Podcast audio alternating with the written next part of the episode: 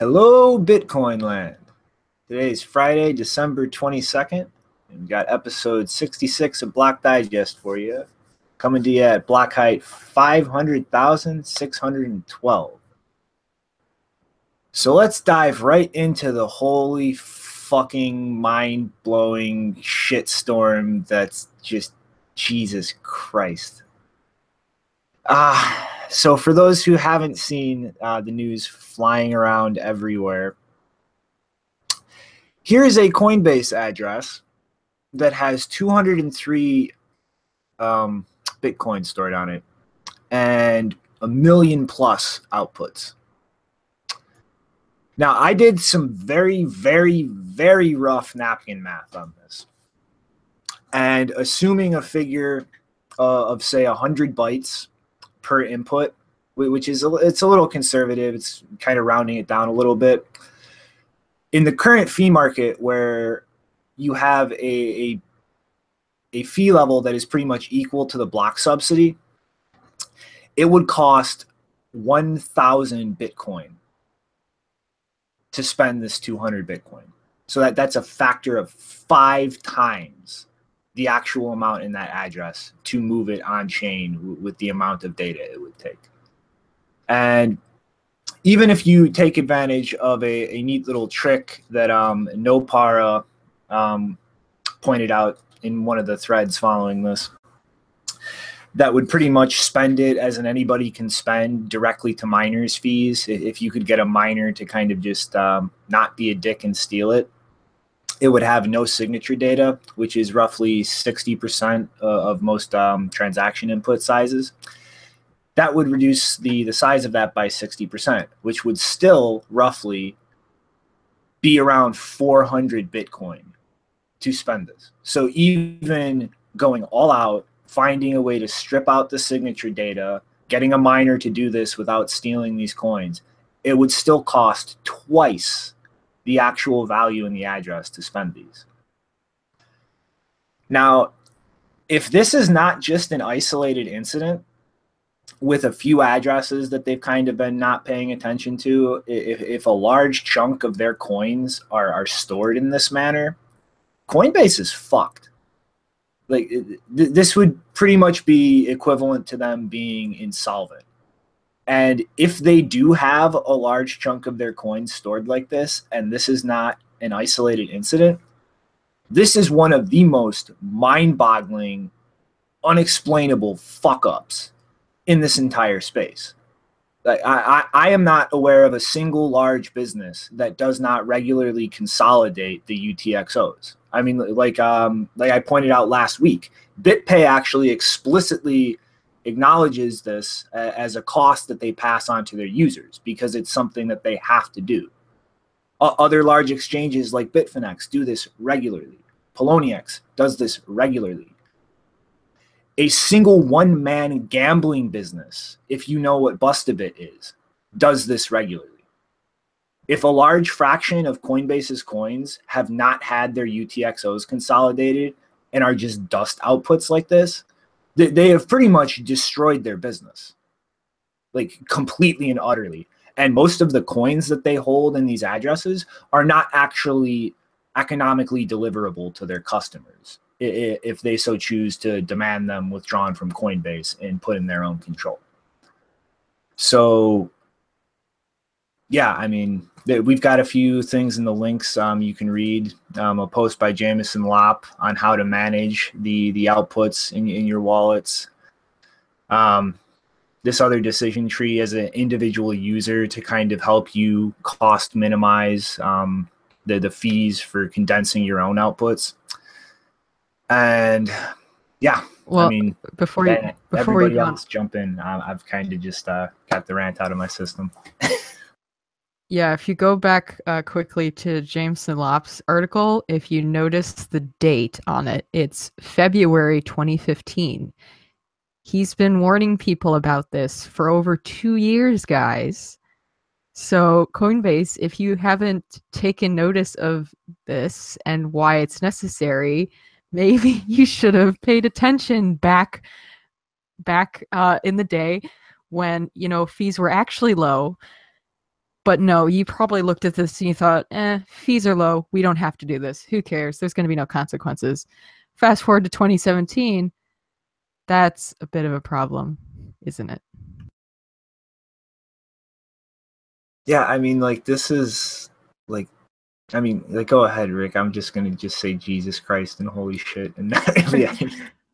No, I mean, like it, it's similarly like I was gonna say the same. I mean, it's just uh, it's ridiculous, you know, right on the heels of this uh, Bcash uh, launch on Coinbase, and you see that this is the way that they're handling their Bitcoin, you know, and behind the scenes, and uh, yeah, it's really upset. It's upsetting. It's like uh, someone who lives in the United States that this is our go-to guys as our exchange, and um, you know, it's uh, it's really aggravating and upsetting, and I, I hope that uh you know, Coinbase will do something to make a move to settle the market sentiment with that exchange, like getting rid of Brian Armstrong and um, maybe hiring some new engineers to try and manage this situation. Because if the number one exchange in the United States that uh, operates here in the U.S.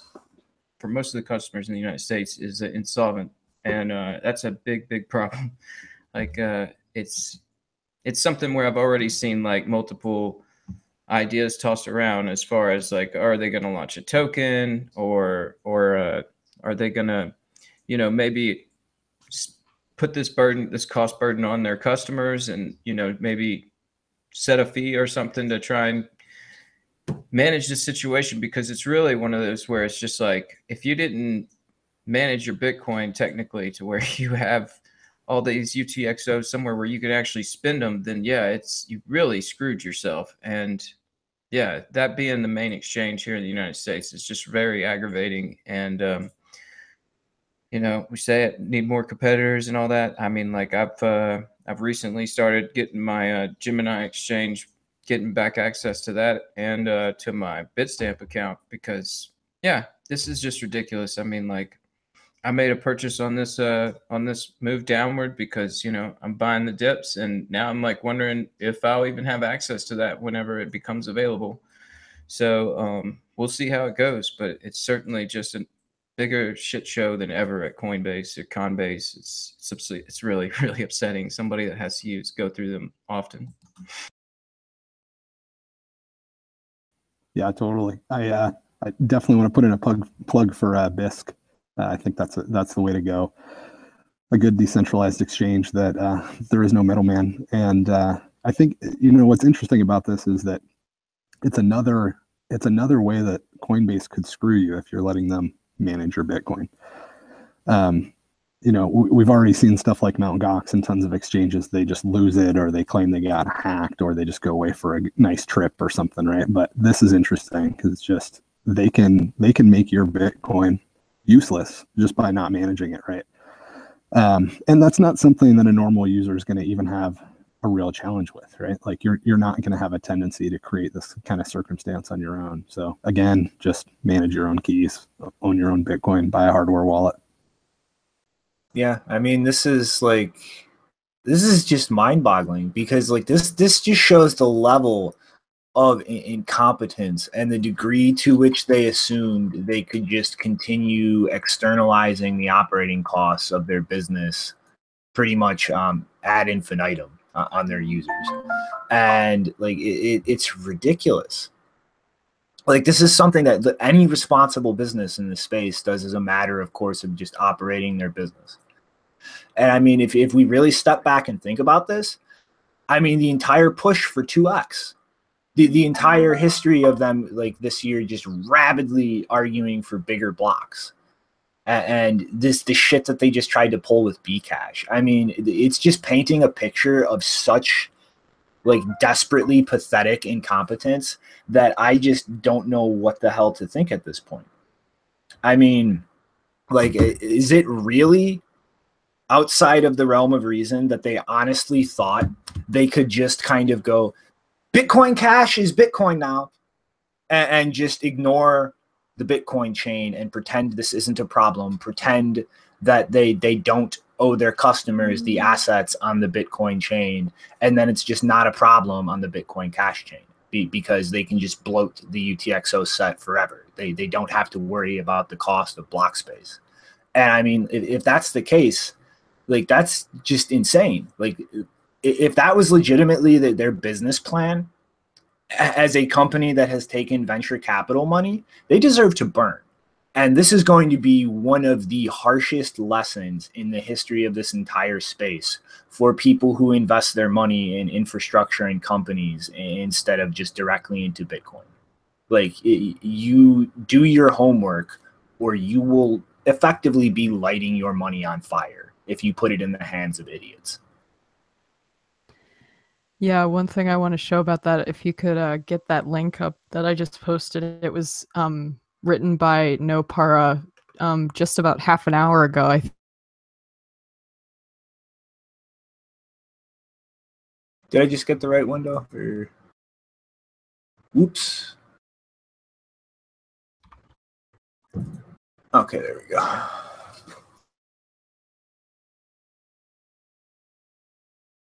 There, Janine? Mike went out on us. Uh oh. GCHQ got her. Uh oh. It does look like Nopara did just release this right before we went on. Mm-hmm. But um, all right. I guess um, until Janine gets back, I'll Sorry. take a stab at this. Um, well, I guess uh, Chaumian eCash banks uh, are kind of an old idea.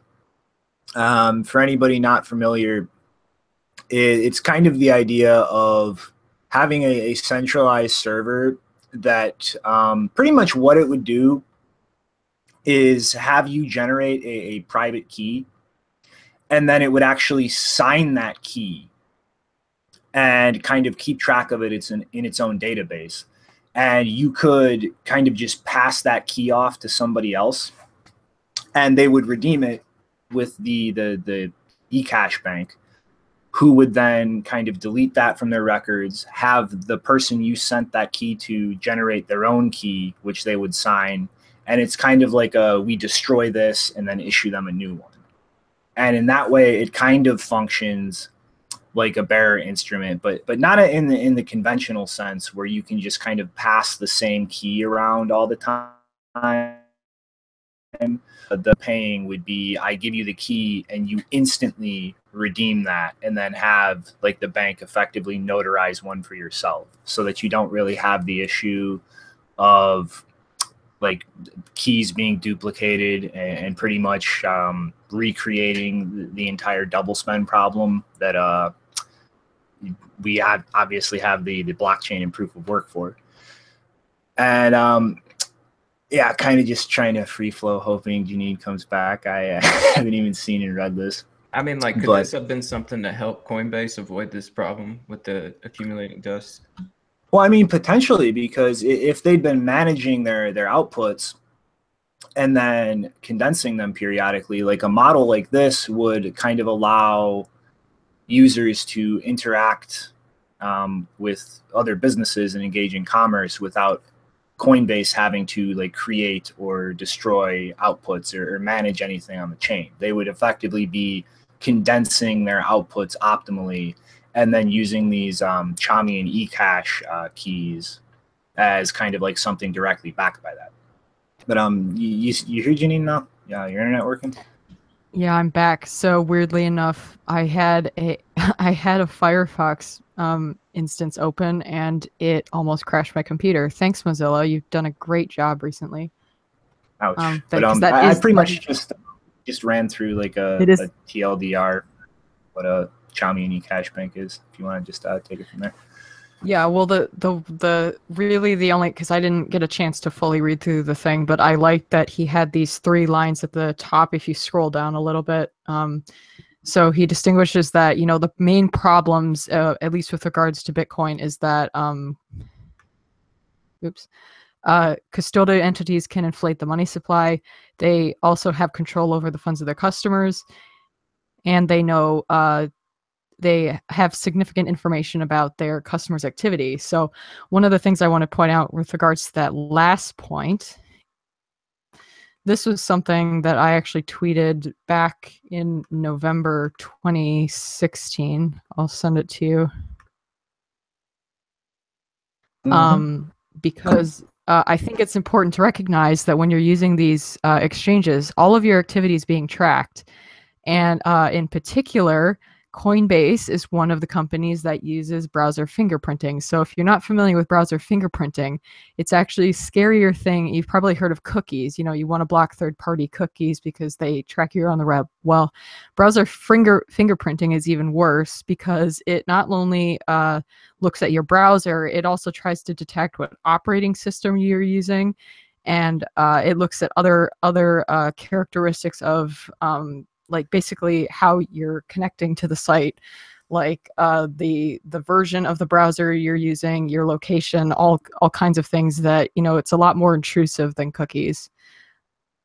Uh, and Coinbase is one of the companies that uses browser fingerprinting. Now, I'm pretty sure that they're going to use the uh, anti-fraud excuse for why they do fingerprinting because that's always the excuse. But realize that you know if you're a Coinbase user, I mean, obviously, you know to some extent you've already um, doxed yourself to them because you're you have if you want to be verified you have to give your name and everything. But you're also giving a lot more information to them um, about yourself besides your name. Uh, you're giving like what operating system you're using and also what kind of computer you're using and all that kind of stuff. So they're performing a significant amount of surveillance on you and i assume that uh, now that they're going to be now that they're going to be uh, giving a lot of data about um, activity to the IRS soon. Uh, I would be very curious to know whether they're going to be including any of this browser fingerprinting data that they've been collecting for years. Just don't think it could get any worse. And yeah, now I need to go check LifeLock, make sure I'm all right. yeah, that's um, that's definitely a worry. I mean, I mean, like obviously we've we've kind of covered, uh, I believe, before on the show, the uh, the issues with metadata when you're dealing with shopping carts and how that can be used to actually correlate different um, Bitcoin addresses with cookies stored in your browser and, and other um, pretty much side effects of just the inherent way that everything on the internet works.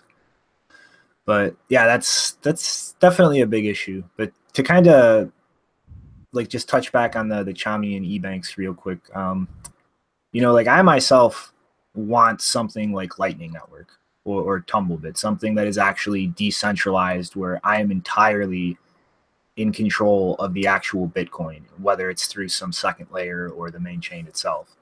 But in the case of people who are comfortable kind of making the trade off away from that kind of thing, I think that Chaumian and Ebanks would be a, good model for doing that because you would as an institution operating something like this, be able to audit the reserves of Bitcoin on the chain that you're actually backing these with, and the nature of how you pretty much have like the key um, functioning as a an instantly redeemable note.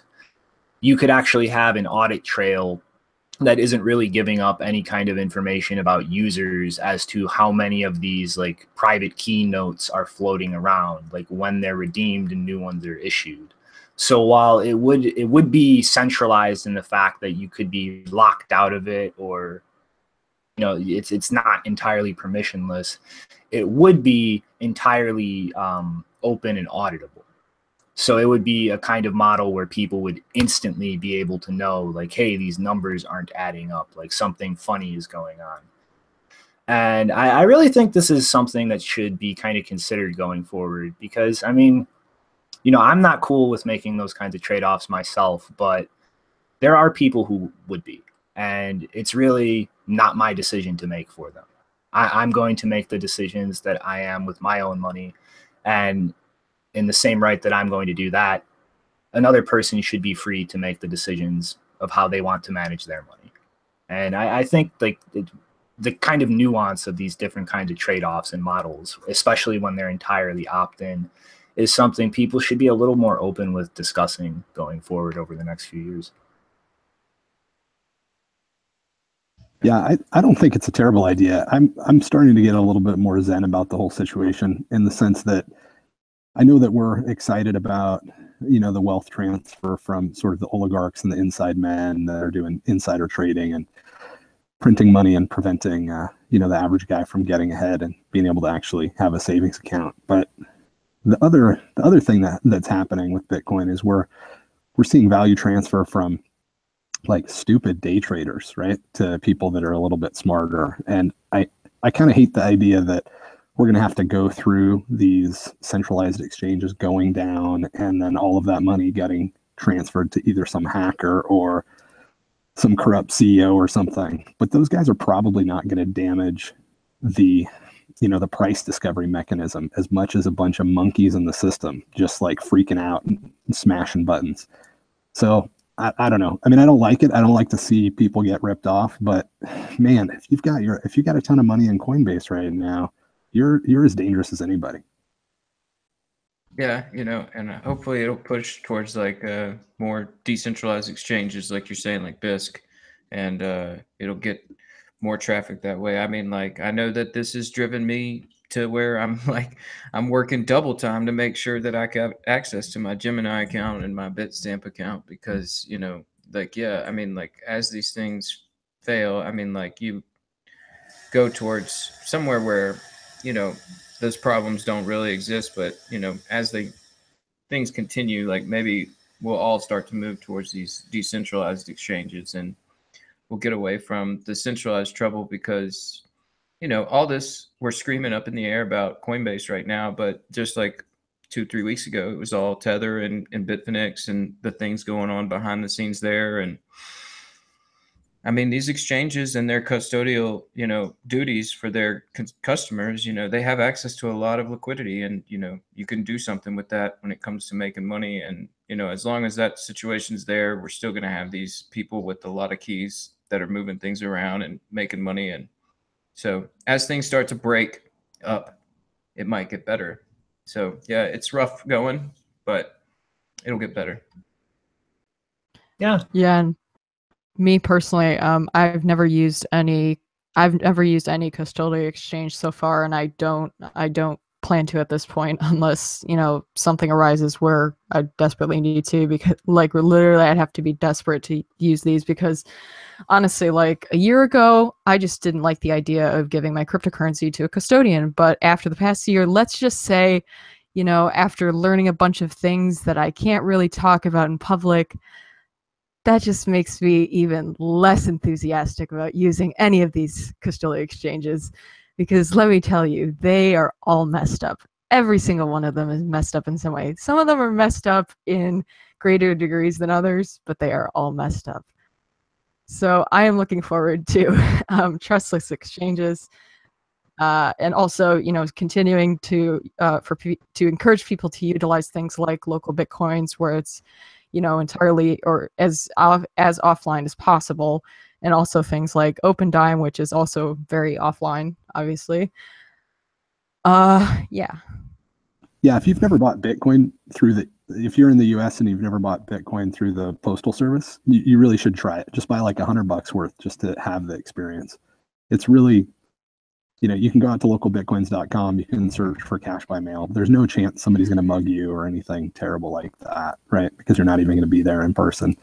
Worst case scenario, somebody that's done a thousand plus trades and has never ripped anybody off and has great reviews decides they're going to steal your hundred bucks. But you're not going to get stabbed, and uh, you're not going to have you know the your name in a list somewhere that's getting passed around um, of you know potential people that have a lot of bitcoin and, and, should be attacked right? So it's it's just a good it's a good trade-off. And yeah you might spend 10% more. Um, it's probably more like 3 or 4% though so if you haven't done it just do it once because it's a very refreshing experience yeah, yeah and if i guess if i wanted if, if i wanted to donate bitcoin to the ups i would send it through the mail yeah. I need to set I, up a I, No, you send the cash through the mail. The Bitcoin, you get the Bitcoin on the network. That's what it's for. I got you. Oh, okay. Well, um, well, I, I just hope that you know Eric Voorhees has a very lock, you know, it's very locked down in terms of where he lives and things like that because you know I don't want his mail to start getting stolen because now he's um he's pointed out to everyone that he apparently mails Bitcoin through UPS. Wow. oh man. Oh, did that you guys not see that? Did, no. Did you not see that tweet? That. Oh, I have to get it here. Yes. Just a second. I'll get it right now. I Oh think my him and God. Roger were just, you know, they, they were drinking this- a little too much when he decided to tweet that out. This whole time, that's what I thought you were referencing. It's like, oh, UPS, you read Eric Voorhees' tweet, and then you didn't. I was like, oh, okay, you have to see it then. Uh, that come on, Twitter. What's, what's he using? Like a, a paper wallet or an Opendime? I have n- no idea. Is this some is this some uh, nonsense about the fees being too high? Is, is that is that what this is about? Why would you Oh, think man. that? Why would you think that? Of course this it is the stupidest thing I've heard all day, and every stupid thing I've heard all day is Hey, been about high hey. Hey, hey, hey, hey, JW. Okay, okay. I, I, I will give you that Eric Voorhees is probably doing it in a stupid fucking way. But I have actually been thinking about this for a little while, and pretty much my thought is, if you have something like an Opendime, just send the coins to it with a hash lock, and you could put it in the mail you could tie it to a pigeon. You could give it to some courier to go run someplace. And if the dumbass tries to steal it, it's it's not fungible without the, the piece of data you used for the hash lock. They can break the seal. They they can they can take it, but yeah, hey, you're not going to ever be able to get it off that Opendime because you don't know what information was used for the hash lock. So give it to somebody and sell it they can see if they check it and, and aren't a doofus that it's hash locked and the guy doesn't have the, the piece of data. So you could actually secure something like that, but I, I don't think Eric Voorhees is that smart. No, I mean you're right. Like, what is what does it cost to send an envelope? Like twenty five cents or seventy five cents or whatever it is now.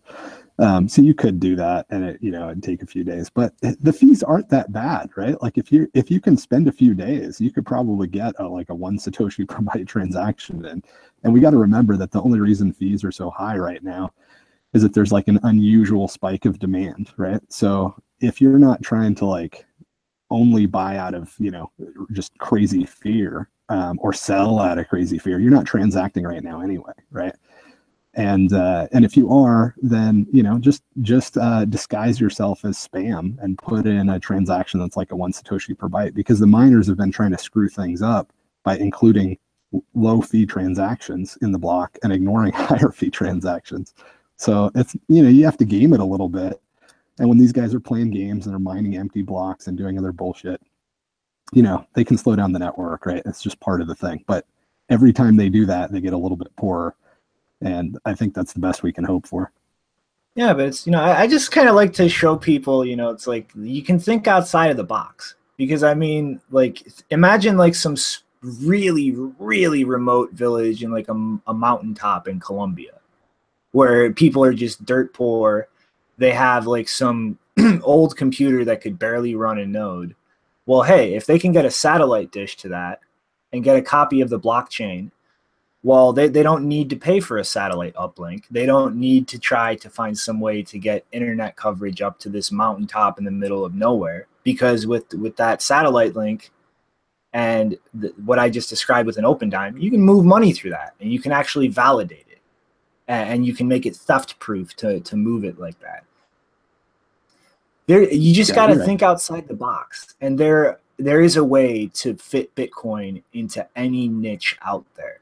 People just need to stop focusing on a stupid variable and acting like putting everything in a data center is how to fix the problems. It's just like just get inventive. It, there, there is literally nothing but your imagination limiting what you can do with Bitcoin. Yeah.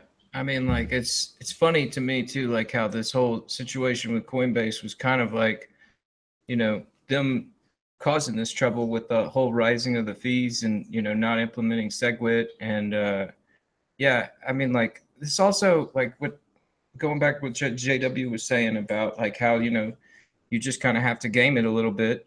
And you know that's something where I feel like a lot of people they think Bitcoin's supposed to behave the way that they have performed with currencies in the past. And it's like no this is like a learning process. And sometimes you know you might not necessarily be able to move that amount you know or you might try to do like what you know jw saying like just put in a low fee and see if a miner will include it in a block there's there's things that you can do to get around this high fee problem. You know, you could just wait a little while till the fees go down.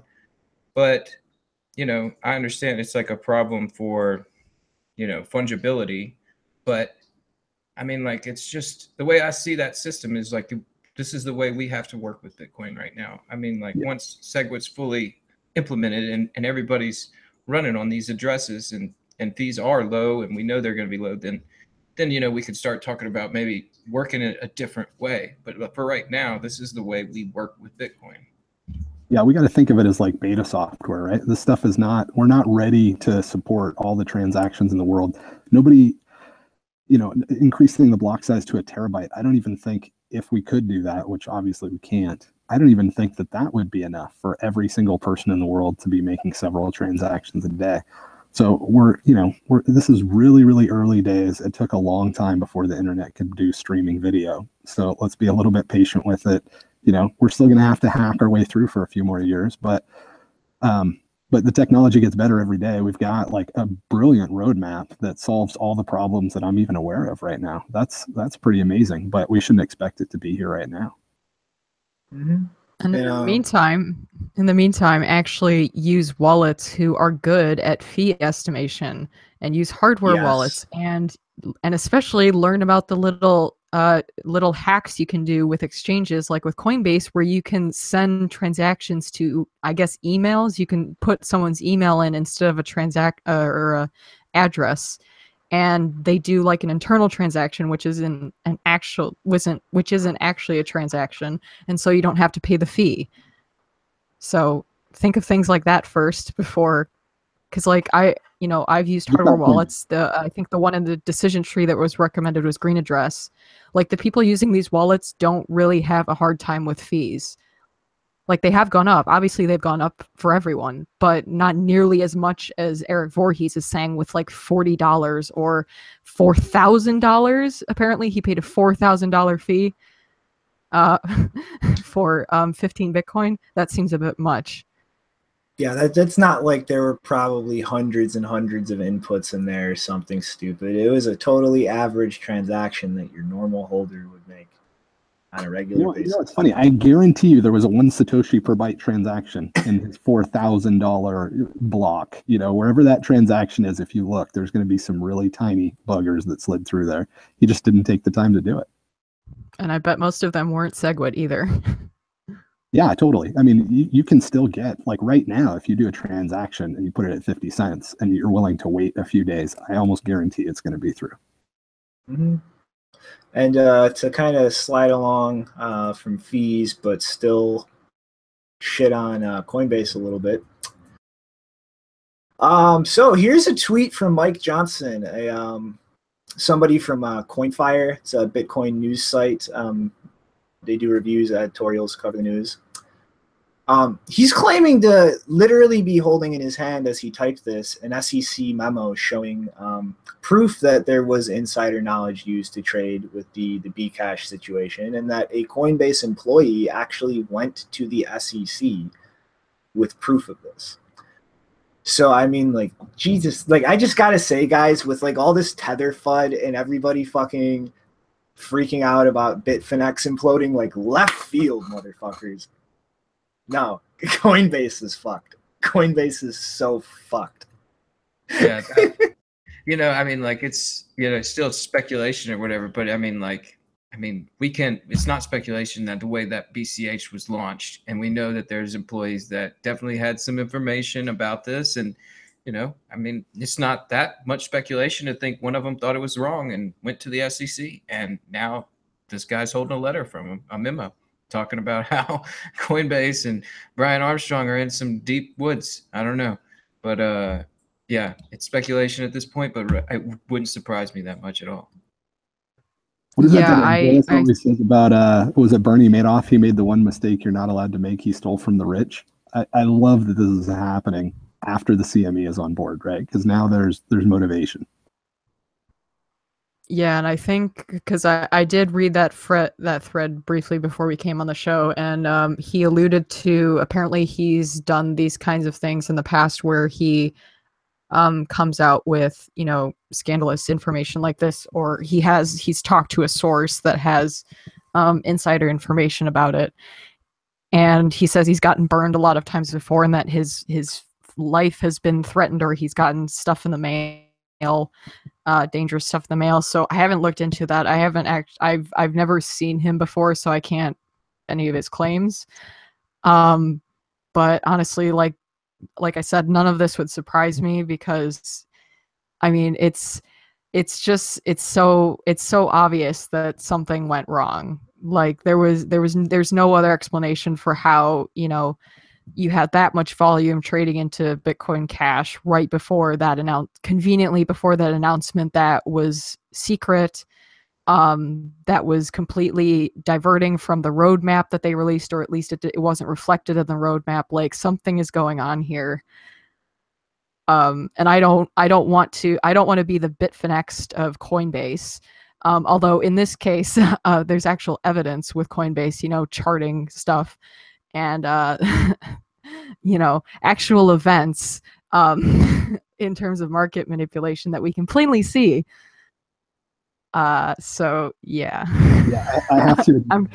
uh, but I was I was uh, really pissed off at Coinbase for about a week before this happened. Particularly pissed off at them. So I, am I'm, I'm just enjoying it. I would be happy to be the Bitfinex of Coinbase at this point. Yeah, yeah, I would actually enjoy it. I would go so. I also, I also find it kind of rich because you know, like I said, I know things about exchanges that I can't talk about, and um, it was just so frustrating to know that all of that stuff was happening like other related things were happening at exchanges. Um, but they were all being silent while bitfinex was uh, getting torn apart which i would i would completely agree some of it was justified. But all of you exchanges out there being silent uh, that's not going to work for very long i'm sorry it's not going to work uh, because your silence won't save you you might as well just come out now. Yeah, I think they, you know, even even before all this happened, they had built so much ill will with the Bitcoin community, right? Like by supporting Bitcoin XT, Bitcoin Unlimited, SegWit 2x. Like it, it, it was definitely there was a lot of dry tinder ready to go off when these guys screwed something up. I mean, I don't think any of us expected it to be this big of a screw up, but uh, but yeah, you can't you can't really piss on your users for a really long time and just enrage everybody that has any understanding of what's going on in Bitcoin and uh, and expect them not to kind of celebrate when uh, when you screw up this big. Mm-hmm. And I mean, uh, Rick Penderson in the chat just uh, said that this is making YoBit sound safe. They are. I, I, started shitcoin trading around three years ago after my first year in the space, and uh, I completely forgot about my YoBit account. Left it sitting there for three years, and when I remembered about it, checked up, all my shitcoins were there. Uh, the little bit of Bitcoin I had was still there. They'd given me my Bitcoin Cash and my Bitcoin Gold, and I was able to convert all of this to Bitcoin and pull it off with no problems. So, um, yeah, objectively saying, I would have to agree, Rick one of the biggest shitcoin exchanges in, in this ecosystem is uh, safer than Coinbase. Yeah. yeah, for for for me the biggest like the uh, the tweet that I've been I've kept sharing over and over again because you know it just keeps uh, getting proved uh, as a good prediction was uh, the fact that you know I I committed back in I think it was June not to use Coinbase ever and the reason I said that was because that was when um, Kathryn Haun, the uh, federal prosecutor who is not involved in the first Silk Road case with Ross Ulbricht. Uh, she was involved in the second one with uh, the second, like Silk, Silk Road 2.0. She was the prosecutor for that. Um, that was a red flag for me when she joined Coinbase. Uh, you know, that was still within the period of time where they were being investigated by the IRS. Like, I'm sorry, does anyone not see that that was a giant red flag to the fact that you know some Coinbase had had been compromised at that point. Like to me, that was a signal like, get out. well, it, it, definitely wasn't a signal that they're like super technically competent and they're just just uh, you know working to make Bitcoin great. Uh, that that definitely wasn't uh, wasn't how I think anybody read that. Yeah, I don't know, man. This like uh, this has been something where I've been hearing some people in the mumble, you know, where it's like super exciting and to where I'm kind of like it's like a replay, it's like a flashback, but there's just so much light on this space right now. And yeah, this uh I don't know, it's these moves like uh with all this insider trading and obvious like bucket shops being run, I think that, that those days are starting to get numbered. It's just like this light is you know, like a year ago, this could have happened, and I don't think the SEC really would have been mentioned that much. But uh, this year, it's yeah, I wouldn't be that surprising to hear the SEC is going to come knocking on Brian Armstrong's door. I would love to be there for that. yeah, it's uh, it's to be uh, a weird year. I mean, you know, I, I am as libertarian leaning as most of the early guys in this space, but you know, the thing at the end of the day, or two things actually at the end of the day. A lot of libertarians and anarchists in, in this space need to kind of make peace with is one, disagreeing with it doesn't make government stop existing. There, there's still things in the world that have the ability to exercise force to enforce things that you have to deal with and two, in a strictly voluntarist sense, try to find your ways to opt out of things you don't agree with all you want, but you can't tell other people who, who choose to opt into these things that they're not allowed to do that. And I mean, philosophically speaking, that that's kind of a double-edged sword that I, I, I it's not going to be the exact kind of uh, anarchist utopia in the future, I think, that a lot of people in this space expect. Because at the end of the day, there are going to be people who want to opt into the kinds of things we have now. And philosophically speaking, if you argue from a libertarian or voluntarist point of view, you can't really argue against people who choose to do that because that's that's their right to do that. I don't think there's a ton of anarchists that are against contracts, right? So if what you're saying is that you know, by by signing up to be part of the CME, they agreed to certain rules. I don't, you know, that's totally legitimate. I think the the thing that I hear people saying is, oh, the you know, the anarchists like myself are saying, oh, they hope the SEC gets involved now. And I do because that's all we've got, right? I mean, I, I would definitely prefer a better justice system. I don't, no anarchists are arguing that we shouldn't have a justice system. We're just arguing that the existing one is only right when it's right accidentally and that we need to do a lot better. But we'll take what we can get. Mm-hmm. Well, my stand, like when I when I criticize things like the BAT token or ICOs or all that, I'm not like I'm not coming from a position that I actually want to see the SEC come after them. I'm coming from a position of these are public facts. The SEC is bound to, or someone working for the SEC, or someone who has contacts at the SEC is going to find them eventually. I'm going to make you scared, as scared as possible right now, so that you fix it or you get out early so that they don't come after you or they can't come after you. So if my criticism sounds like I'm calling for regulation, I would actually say, no, I'm trying to help you get out. And if you don't listen to me, then I can't help you because they will come after you and I can't save you. Exactly. You're trying to give people the the kind of tools to acknowledge reality instead of dig their head in the sand. Yeah.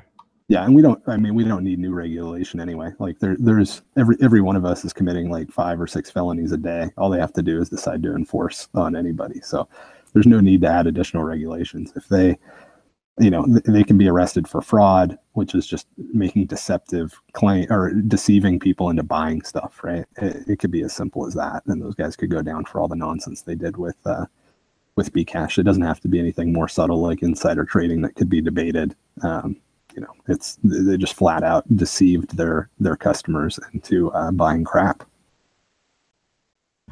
yeah i think actually the sorry go ahead janine well, I think because I think actually the first issue um, with regards to Coinbase and the CME is the fact that they even listed Bitcoin Cash as a conflict of interest because they listed a competing product. So actually, there doesn't even have to be any insider trading or market manipulation or whatever. Uh, just the fact that they added it um, very uh, non-publicly like it was a secret and they didn't publicize ahead of time that they were going to add it like the fact that fact in itself could get them in trouble with the CME yeah and like you know i would just like i was going to say real quick i want to be clear i'm not saying like i want the sec in a government suit with the orders of like a citation to take you to a court. I want the regulators to show up cme's regulators whoever they are that's a badass with muscle at brian armstrong's house pushing his arm behind his back, getting him to do what's right. Like, I mean, I don't know. The regulators, I mean, the SEC, I mean, like they've got lots like laws that they could say, you know, hey, you violated this or that. I mean, the reality is, I just want some strong man to get there and say, you know, you need to do what's right for your customers. You can't just keep screwing over the majority of people in the United States that are using you as an exchange. I mean, it's just uh, it's gotten to that point to where it's too ridiculous for it to just go unnoticed and unchecked. It, it we're way too up here in the sky. We got too much light on us. This is too important. It's for guys like this to just be screwing with it and um and get away with it. I mean, like, uh, yeah, I don't necessarily want to see him go to jail as much as I just want to see somebody put some pressure on him to where he does the right thing. Yeah, and I also want to point out that, you know, if you're running a project, you know, with supposedly decentralized cryptocurrencies and the SEC can take you down, like I think you've overpromised something. like do you, like the reason the SEC hasn't come after Bitcoin like they're starting to come after these ICOs is because they know they can't take Bitcoin down. That's why. It's not like they wouldn't want to. I'm pretty sure some people at the SEC want to, but they can't. If they can take down your ICO, uh, I'm not really interested in it, to be honest. Mm-hmm. I mean, regulatorily speaking, like that's actually one of the things I'm most interested to see kind of going into the next year. Like, as the SEC gets a lot stricter about applying securities laws and regulations and trying to weed out the ICOs. Like, one, how many people are going to be ballsy enough to just go, fuck you, we're going to do it anyway? And two, how much of the market of investors would still display demand for products like that if they were effectively just openly illegal ignoring these laws and regulations would brave be brave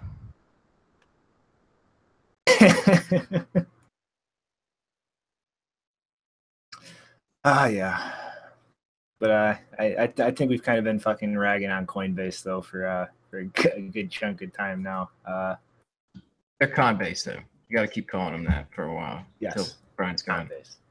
Coinbase.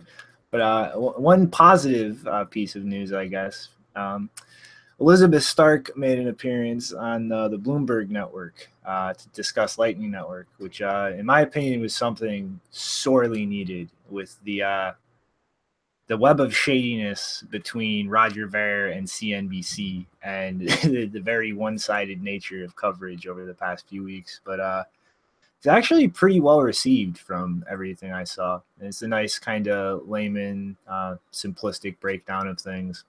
But you know, hopefully this this is something we can start seeing more of, like actual people who know what the hell they're talking about as guests on the mainstream media, instead of people like Roger pretty much playing uh, CIA man, running around making backdoor connections with people in media organizations and uh, pushing bullshit. Roger, a state actor? No, no. No, he's certainly out there like the biggest Bcash holder there is. But uh, you know, it's good to yeah, like you're saying, get some people on there that are technically competent to uh to discuss this tech because otherwise it just sounds like I don't know, boiler room DJ crap. Mm-hmm. I also think it would be cool. I think it would be cool to point out the fact that um, Jack Mallers, who was on uh, the last episode of Block Digest, his app was actually featured in that segment with uh, Elizabeth Stark in the background. It was that uh, few seconds that you saw where there was, you know, a Bitcoin like app that was uh, buying coffee. Apparently, it's not actual coffee, which I'm not that disappointed in because I don't need to buy coffee because I don't drink it. But apparently, it's not real coffee. It's just a test app to show you how fast the Lightning transactions uh, get confirmed. um, but if you want to buy real coffee, you could probably do that. It's just not there yet because you have to find someone willing to take lightning transactions um, but i thought that was cool you know we had one of our guests was also featured on bloomberg Yeah, that's awesome. Mhm. Yeah, I mean, like you know, everybody out there who hasn't done it yet. I mean, I I- know there's kind of been uh some issues with the uh, LND uh, client proper on the desktop if you're not very uh, technically versed.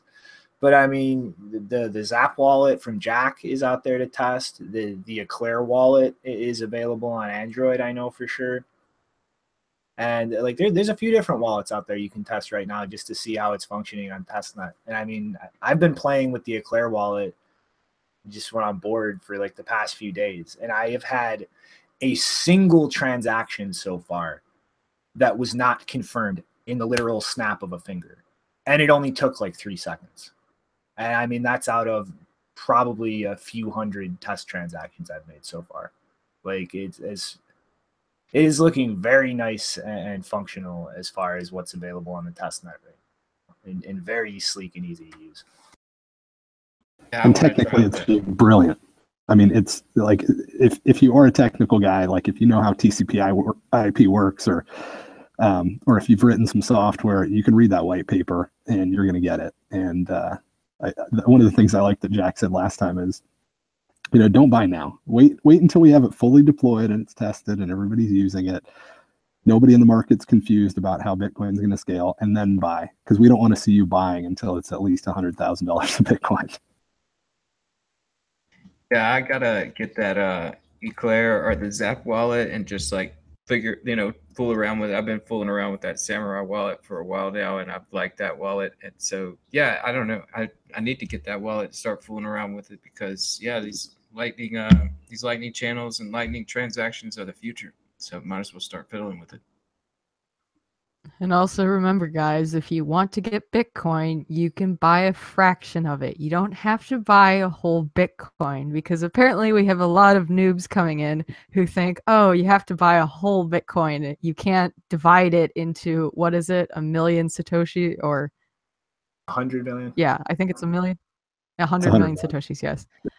Um, inst- don't don't be stupid and look at Litecoin or Dash or IOTA or something like that and think, oh, that's I should buy that because it's cheaper. No, it's not. It's not cheaper in that sense. You can buy any amount of Bitcoin you want, and it will work. You don't have to buy a whole one. I can't wait until the exchanges start listing bits or some smaller amount and the price of Bitcoin just shoots through the roof. It's going to be like, that's going to be a change where we're going to know how much dumb money is in the system when you just change the denomination and it goes up by 30% in two days. hmm And it's gonna be that that that knowing OG nod when you hear somebody talk about the price in terms of BTC instead of bits or something. Just like, hey, brother. Yeah, I just went through that myself. It's like, yeah, you look at those ratios with BTC, it's like, oh man, this isn't this isn't the move I wanted. And yeah, it just makes sense to hold Bitcoin. There's literally a T-shirt saying you can buy a fraction of a Bitcoin, and it's sold by Crypto Graffiti. There's also an awesome T-shirt that I found recently that says "Money grows on Merkle trees," which I recommend as a Christmas gift. Yeah, that's one like I really it's funny. I I don't know, I that you've got to buy a whole Bitcoin problem. Like that really is a hang up. Like I I forgot about it, you know, because now I just sort of see it's like I'm just sort of putting money on the network and you know, but yeah. Uh, yeah, you could definitely buy less than one Bitcoin, people. because the consequence of that is that people sign on to an exchange or something or they just you know they look at the television and they're talking about bitcoin and they see $17000 or $12000 or $20000 and they think oh now it's only for rich people. I can't get it. No you can put any amount that you're comfortable with into bitcoin at any time. And obviously the price of bitcoin will fluctuate so depending on how volatile it is when you buy it you know it might go up and down but you can put in any amount of money that you feel comfortable losing like you should always do that you should always assume that the price is going to go down um at least a significant amount like we saw in the in the past day with 50% correction um you should always assume that you're going to lose at least a large portion of what you put into bitcoin and you can put in any amount you want. So if you're not comfortable losing $100, then put in 50. Put in uh, well, probably five dollars would not be uh, good right now unless you're using SegWit addresses. But you can put in any amount of money you want. Yeah, I mean, like I literally started with just like ten dollars. I think just fiddling around with very small amounts, and just to where I got confident with the wallets and sending it back and forth. And yeah, it's um, I would recommend if you're especially if you're a first time buyer, don't just go buy a bunch of Bitcoin and you don't know where to store it and you don't know what you're doing. Buy a little bit, move it around, send it around, understand how fees work, understand it might take time to move these transactions. And then as you get proficient and you become more um, knowledgeable of the system and more secure with your ability to use that system, then you know you can start adding more to that because you feel confident in the system. I actually yep. started off uh, in Bitcoin. My first Bitcoin was five cents uh, because I was using a faucet. so I didn't even start yeah. off with five dollars. I started off with five cents. Nice. Totally, and it's not like we're uh, it's not like Bitcoin's expensive yet because Bitcoin is an is an experiment to replace uh, money, right? It's an experiment to see if we can create a global money that's not controlled by any government. And uh, if it works, it's going to have to be five million dollars plus a Bitcoin, right? I mean, it's going to have to be astronomically huge compared to what it is right now. So you don't have to feel like you got to drop 20 grand, right? Because if it's successful, you're going to have an incredible return. And if it's not successful, it's going to zero. So just put in what seems reasonable under those circumstances. And whatever you do, don't put in so much that you have to have it go up from here because we don't we don't know what it's going to do. Like we know it shouldn't be zero, or we we know that zero is a viable number, and you know maybe five million is a viable number, right? And it's in between those two things. If it's if it's a new global money, it's got to be five million plus, and if it's nothing, if it's not a global money, then it's failed and it'll go to zero. But the fact that we're in between those two numbers and like drastically in between shows that the whole market and the whole world is learning about how Bitcoin works. And we're experimenting to figure out if it's going to work. A lot of the technical people are pretty confident it's going to work, but it doesn't mean that there's not going to be, you know, something that we didn't think of. Like stuff breaks all the time in the software world. So, um, you know don't uh, don't feel like you have to go totally all in and uh, and don't feel like you know what it's going to do in the next 90 days. Because if you do you're you're way smarter than anybody else that's been in the space for you know way a long time. And uh, that's not likely. Yeah i stay away from trying to call cops in the bottoms Yeah, and I want to point out uh, we were having a discussion yesterday in the Mumble um, because I discovered the term micro influencer because now it's not enough to call yourself an influencer. Uh, if if you're someone who has uh, social media connections that are only above average, like you're not quite an influencer yet, you can now call yourself a micro influencer. um, so I just want to remind everyone this is not investment advice, it's anti investment advice. But if it was investment advice, it would be micro investment advice. Oh shit, guys! Um, I, I just walked under a ladder and tripped over my black cat and, and broke the mirror on the wall. Bitcoin's gonna die. Oh shit! Oh shit! Oh man, don't listen to us. We're not gonna get you any money, other than maybe a little bit of Bitcoin. Mm-hmm. But um, you know, kind of make the, the momentum traders, right? They're they're not even uh, smart enough to go. Oh, I just you know I stepped on a black cat. They're just like, well, it went up yesterday. It's going to go up today. yeah, I I just I don't know. I honestly don't know what to make of a lot of traders in the space. I use a very simple tool set and would definitely not call myself proficient in it. It's, I just kind of see what happens. But um, you know the to, all right, another bad segue courtesy of Shinobi Monkey. But Coinbase sprung a, a surprise on us that, that wasn't really um, a, a nice surprise this week. Here's a nice surprise. GMO, um, the, the, Japanese company that was going to jump into mining and um, start opening up mining farms and uh, producing ASICs next year, they have a farm open already. Surprise. They got it done before the end of the year. Um, They have opened it up in an undisclosed northern European country, uh, mostly powered off of renewable um, energy. But one of the interesting things here, um, if I can poorly um, find this in here, um, they are working with an unnamed alliance partner who possesses semiconductor design technology to develop their ASICs. So, I have a guess as to, to who this partner might be. Um, does anybody else have a guess they'd like to wager? I was thinking it could be BTCDrak, but I don't know. Well, you know, every time I see their company name, I think of genetically modified organisms. So I'm going to guess Monsanto.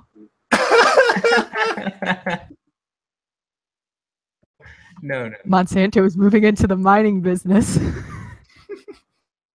but, but yeah, in, in all seriousness though, though, or seriousness, I I would wager a bet that this is Dragon DragonMint because if you remember, part of their entire um, rationale was to get this initial production run um, being done now, you can get the miners shipped out to the people who pre-ordered early next year, and then potentially open source the designs to uh, allow other companies to start entering the space. And you know, I'm pretty sure Jihan if the if this company was dealing with Bitmain, would be shouting that from the rooftops to try to fud and, create the picture of his ironclad monopoly that's not going anywhere. And um, yeah, I, I don't see those statements anywhere. No, I think that this is just great. Yeah, like uh, you know, them getting working with an unnamed alliance member. You know, like I think that yeah, you could be right. That because you're right he did want to open source that. And I mean, the timing kind of lines up as far as the first quarter of 2018.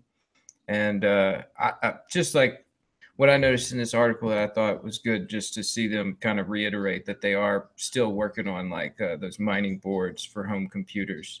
And like, uh, yeah, and you know, definitely throw Jihan off his game and, um, you know, get this uh, mining decentralization really happen. And, um, yeah, I'm sure they're doing good. You know, probably in some cold climate with some renewable energy, and you know, I mean, mining is a profitable business if you could do it correctly. And you know, I wouldn't. I mean, GMO is a big conglomerate of internet companies. I don't think that they're just going in this, you know, without the right numbers behind it to be doing it profitably. So I think that yeah, this is going to be awesome to see that. Like you know, to go ahead and see them kicking it off before 2018. That's great. So yeah, 2018 is going to be a great year all around. Lightning, decentralized mining, decentralized exchanges. Yeah, lots of bullish activity for 2018. It's just uh, you know, we're getting there. Speaking of uh, Jihan Wu, Shinobi, do you want to tell us what you plan to do with that staggeringly weird conversation we had yesterday with a possible Bitmain slash BTC.com employee? yeah. Um, well, I guess now is as good a time as any to mention. Um, we're probably not going to be doing a show on um, Saturday or Sunday just because of the holidays but we do have a few um, Easter eggs and surprises um, to give you in, in, lieu of that. One of which is uh, a discussion that we had with a Bcash supporter in the Mumble server the other day.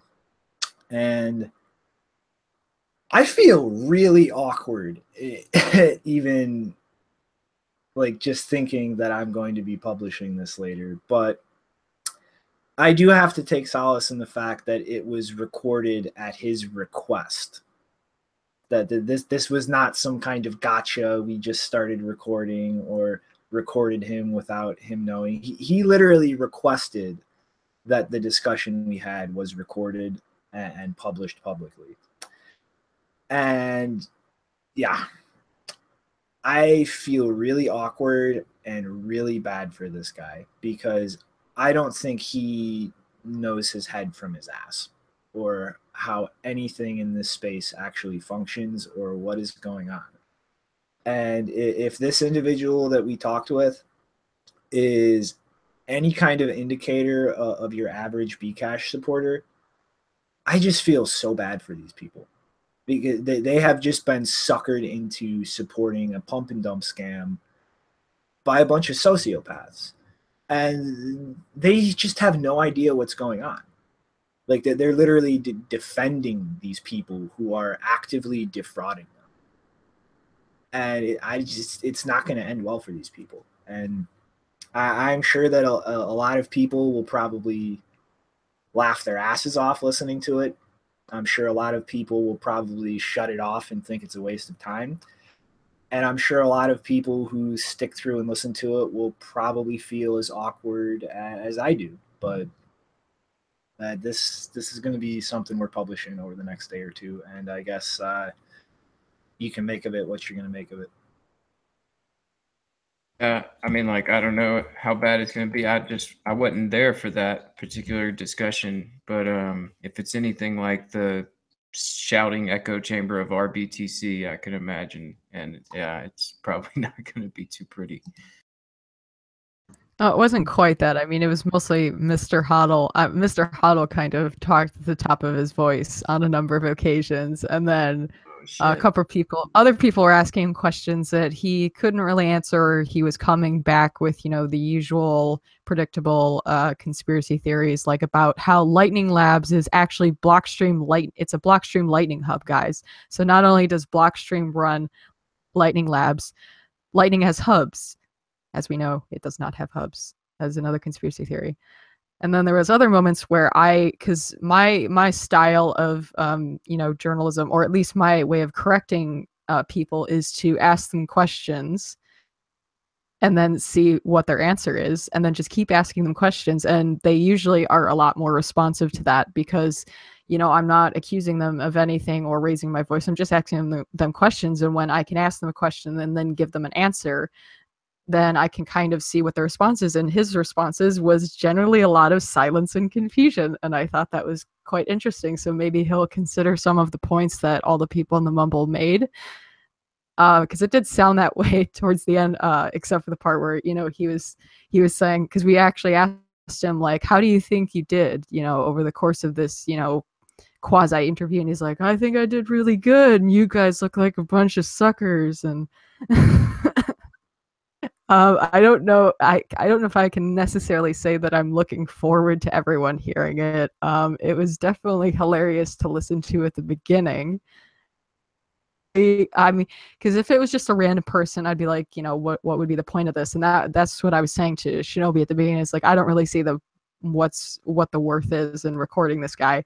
And then we found out because uh, someone in the Mumble chat, uh, Duringo, actually found his Twitter profile, and he had a picture of Bitmain warehouses in his header picture. And I was like, hmm, does that mean he works for Bitmain? And so I asked him, do you work for Bitmain? He's like, I think his answer was something along the lines of he works on, he does a little bit of work for them. He mostly, yeah, yeah, he works on like the wallets for, or something for BTC.com. And that was very interesting to find out because that means he, you know, he's not just a random supporter you know he's actually someone who's involved like building stuff for them. And so that made his perspective all the more worthwhile to listen to because it's very reflective of you know people that are uh, involved with bitcoin cash. I've got to hear this now. I didn't know it was with hodl. I'm sure he's getting upset in that one yeah, he got he got a little heated at the at some points, but you know we all tried to kind of keep it civil in tone, and I mean his his frustration was totally understandable. I mean we've kind of been dealing with this nonsense from all directions for years. Yeah. Yeah. Um, unfortunately, I think large portions of it will probably be unintelligible because it's just Mr. Hodl and uh, I think his name was Alajid or something. I don't remember how to pronounce it, but they were basically yelling back and forth at each other. So a lot of it you will not be able to understand. but the parts that you can, I think, are okay to listen to. Yeah, that sounds like it's gonna be fun. Fun content.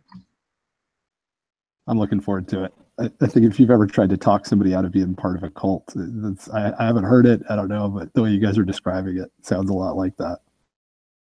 Oh, oh yeah. Um, I don't know if I want to spoil it, but let's just say he was he was very willing to praise Jihan Wu and the the the, the great effort he has made for the blockchain and all that. Yeah, the, the sun as it rises, and Craig Wright is at his right hand, and uh, yeah, I, I can I can already like hear the religious overtones. Uh, Surprisingly enough, he said he was not a fan of Craig Wright, which I'm pretty sure is a sin that he will get punished for very soon. At this very moment, he is probably getting punished. He's he's uh, he's he's chanting something and, and moving beads in his hands as we speak for that that slander against the uh, the prophet CSW. Oh man, yeah. Especially when that thing gets released. Yeah. Mm, all right, trademark Shinobi segue. I nailed it. Nailed it. All right. Goldman Sachs is going to set up a cryptocurrency trading desk and try to start market making.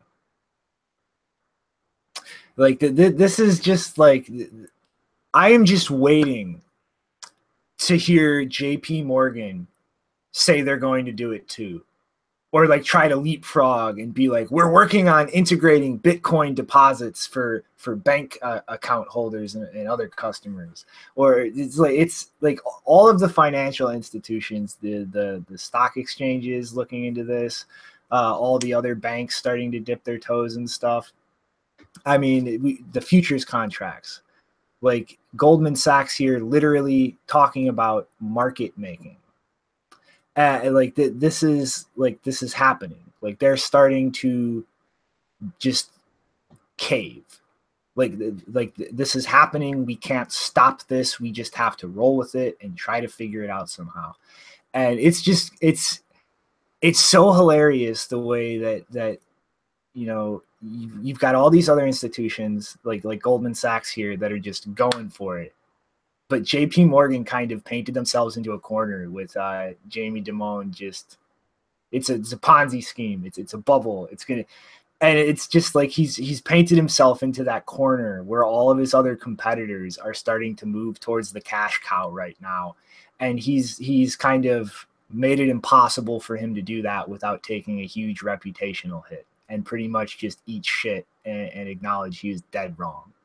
But I mean, like the you know, a lot of people are probably going, "Oh my God, a bank getting into Bitcoin," but something as large as Goldman Sachs getting involved in market making, that's the kind of shit that's going to actually one accelerate the price upwards and two start building up levels of liquidity that will actually provide the, the kind of stability needed to start trying to really use this as as a, a means of transacting or trading with people for actual products in, in the the markets like the, the, this is how we get to actually being used widely as a currency because we need that stability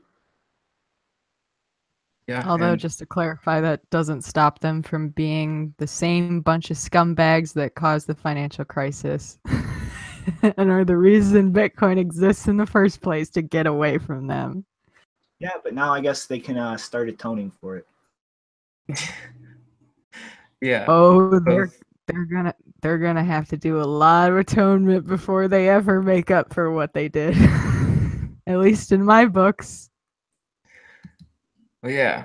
I mean, yeah, that's something where it's unfortunate that these guys, you know, I mean, it's like the way of the world where it's like, you know, these new systems come on, the people that are in the right spots are going to be there to get in first. And yeah, that's that part's unfortunate. I mean, like, it is fortunate though to see, you know, that their customers are coming to them and saying, "Why the hell aren't you dealing with Bitcoin? Because we want Bitcoin, and you know we need to get in this." And so they're responding to it, and um, you know it's not exactly like all these other future products. I know that some of their like uh, investors like turned away because they said that uh, you know they're asking some of their clients to set aside funds equal to the full value of their trade, which I guess that you know is a little too much for uh, some people, and uh, yeah, it's it's one of these like I mean, once it comes on, we start to get more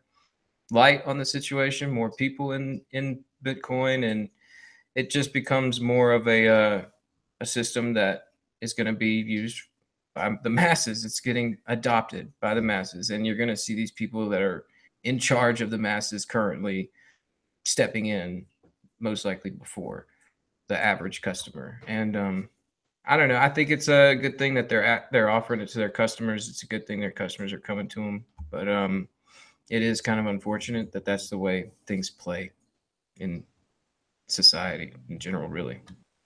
Yeah, it's going to take time to tran- transition from the old system to the new system. I mean, in the United States, most people have, if they have any substantial savings, it's tied up in a 401k, and they're not able to take that money and put it into Bitcoin. And it's so bad right now that a lot of people have bought stock, use their 401k to buy stock in a company, and they have to pay like I think about two times what the Bitcoin value is that the company holds. So they're they're willing to do that because it's their only option, right? If they take it out of their 401k, they get early withdrawal fees.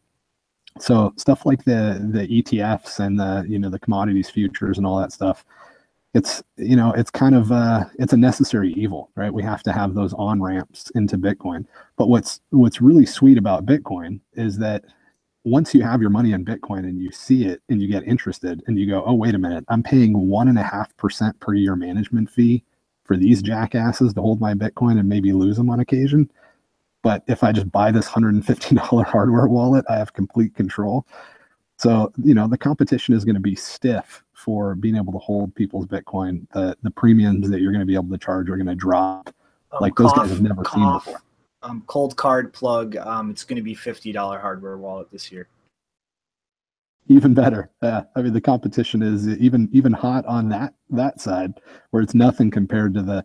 I mean, it's not it's not unheard of to pay two three percent uh, fees, right? Like you you put your money into uh, um, the hands of a financial planner, they they they do better than um, random chance very rarely right like if you just threw literally threw like darts at a board and picked your stock tickers that way, um, or you just bought a uh, uh, bought just a random mutual fund, chances are you do better than most of these financial planners. And it's not it's not uncommon for them to charge two two or three percent, and and that's not of the money that they make you. That's the money of they that they hold for you. So they can hold the hundred thousand dollars of yours. It can go down to eighty five thousand dollars, and that year they still get to pocket three thousand or two thousand of your money. So they're going to have a really hard time with that kind of a business model once people realize just how easy and more secure it is to hold their own bitcoin. But they've got to go through these phases right? People have got to get on ramped so it's it's all good. And it's you know it's the beginning of the end for those guys. Let them embrace it. It's it's their own destruction. Right they're just yeah i mean see, i don't i'm sorry i was just gonna say they're gonna see how long they can hold your keys before you finally realize like oh wait i can control my own bitcoin. Yes you can. Yeah i'm yeah, I mean, I don't know about the rest of you, but uh, like I've never I've never been disappointed with the hardware wallets. Like it's just it's such a great feeling to not only know that you're controlling your keys, but the interfaces have been really amazing. I consider like from the limited amount that I've seen of exchanges, like the hardware the hardware wallet interfaces that they've made are usually okay, apparently ledgers is really bad. I actually haven't used I, haven't I haven't used Ledger um, since they decided to put Intel SGX in it, um, and also because they're I believe it was the CTO. He was a real dick to me about that, so I'm not buying ledgers anymore. Sorry, um, but Trezor, the wall, the Trezor uh, interface uh, is really good. I've always liked it. It's like if if the if the complaint is UX, uh, you know, or UI, I can. I'm willing to help people out with that if the interface is too confusing, but I find you know, at least Trezors to be really easy to follow. It's a hell of a lot easier than Coinbase, where you have to uh, you have to type in the amount manually. Because um, I I was using Coinbase, I will admit, until a week ago for really small transactions. Um, you know, just like uh, onboard new users, that sort of stuff and uh, that's a freaking nightmare like you can't just uh, you can't just scan a qr code and send that amount you have to like look at the amount that you're trying to send and type it in manually and then and then only then does the qr code uh, scanner come up so it's uh the hardware wallets are definitely better than that. One one thing though, I, I do want to say that infuriates me with hardware wallets is how they do not allow users to actually manually select outputs. Because this one, yes, I is, I definitely agree with that. Yeah, yeah, it, it gives you a lot finer control over the fees you'll be paying and a better understanding for why the fees are what they are and two like you can't really maintain your privacy on the blockchain if your wallet doesn't let you select the outputs and it's just randomly tangling all of your outputs together on the blockchain showing that a single person controls all of them and that that's kind of why I, I went Grr with Ledger because um uh, like a month or so ago I tagged KeepKey, Trezor, and Ledger, and kind of was like you know you guys should do this uh, as somebody that a lot of noobs use, and got no response. And so I got really infuriated with Ledger the other day, um, finally going to manage my Bitcoin Gold and not having the ability to prevent all of my outputs from being tangled together. And so I, I kind of more angrily went, you, you're pretty much spitting in the face of your user's privacy if you don't offer this option. And BTChip pretty much got incredibly defensive and pretty much told me to do it the, this private company that is is selling a product for a profit effectively told me to make their product better for them and uh, like the, this space overall being open source uh, is something i am very much aligned with but they're a private company selling a product for a profit like it, it is not the same as being a, a project that is just something people are working on for free and being like well hey chip in and contribute like you're building a product. It's it's your job to refine and optimize that. And like it, it's their their UI has been so simplistic and lacking options since I got my first ledger, like more than more than a year or two ago. And despite the fact that Trezor still doesn't give you output control, they have the ability to use CLVT. They have the ability to use op return they are actually packing in as many of these full features as they can into their user interface instead of just keeping the same hacky thing that's not adding access to any features for years. And like that's something that these kinds of products need to do. They need to get all of the features of Bitcoin to the point where a layman can very easily use them. Otherwise, they're effectively limiting what most people will be able to use Bitcoin for. That's true. I don't disagree. I think, but in the context of something like Coinbase, like grab any random hardware wallet. Like I don't care if you've ever even heard of it before, and you're going to be more secure than using Coinbase. So no, you're you're totally right. There's privacy issues with how you manage your keys, and you know all of your your criticism is totally valid. But um, in the context of what we've seen in the last few days, it's just it's it's almost insignificant. Yeah, I want to point out really quickly. So, Shinobi, you and I have both interacted with the same Dick CTO. Um, his name is Nicolas Bacca. Uh, if you want to show his profile page on the Ledger website, that's who BTChip is. Um, so this is the guy uh, who, you know, if you want to make any kinds of requests like that, don't interact with him because he's not probably not going to listen to you. Um, in terms of Trezor, I think actually a year ago, Chris and I um, asked Trezor why they didn't allow you to choose uh, which outputs or which addresses to send from. And uh, Trezor, uh, well, we didn't specifically ask Trezor. I think we asked, uh, uh, I think it's Alena Satoshi. I don't remember her last name. She goes by Alena Satoshi on um, Twitter, and she works with Satoshi Labs. And she said that the reason they haven't done it is because they consider that to be an advanced feature which i guess i would agree with like most users probably wouldn't be looking for that. But personally i think it's definitely something they should look into because that's like at the top of the list for me. Every time i use any kind of wallet i get frustrated when i'm not able to choose which outputs i send from. So that's really important to think of in terms of the roadmap See, like I, I can appreciate like an argument based on prioritizing which features to to give users, but like honestly, I like I, I don't mean to shit on Alena. I love her, but that that's a bullshit argument, whether it's coming from her or or Ledger or KeepKey or whatever. I mean, it's it's it's effectively a list that it's like each thing is a different coin the more coins you put in a transaction, the more expensive it is, and they each have a denomination. I mean, I, I really think trying to argue that that's too complex for people um, is bullshit. Because if they're able to be here and understand how things work right, right now on a simplistic level, if they're not grandma or grandpa that have their grandkids managing everything for them, I mean, it, it, when you really boil it down, it, it's a list of numbers, and to say that that that's too complex for most people to deal with, I think is kind of ridiculous. Well, I, I don't. I always say it's too complex for most people to deal with, but most people are gonna want to just have the simplest flow possible, and they wouldn't. They wouldn't understand the importance of being able to select a specific UTXO, right? They're not even aware of the privacy implications.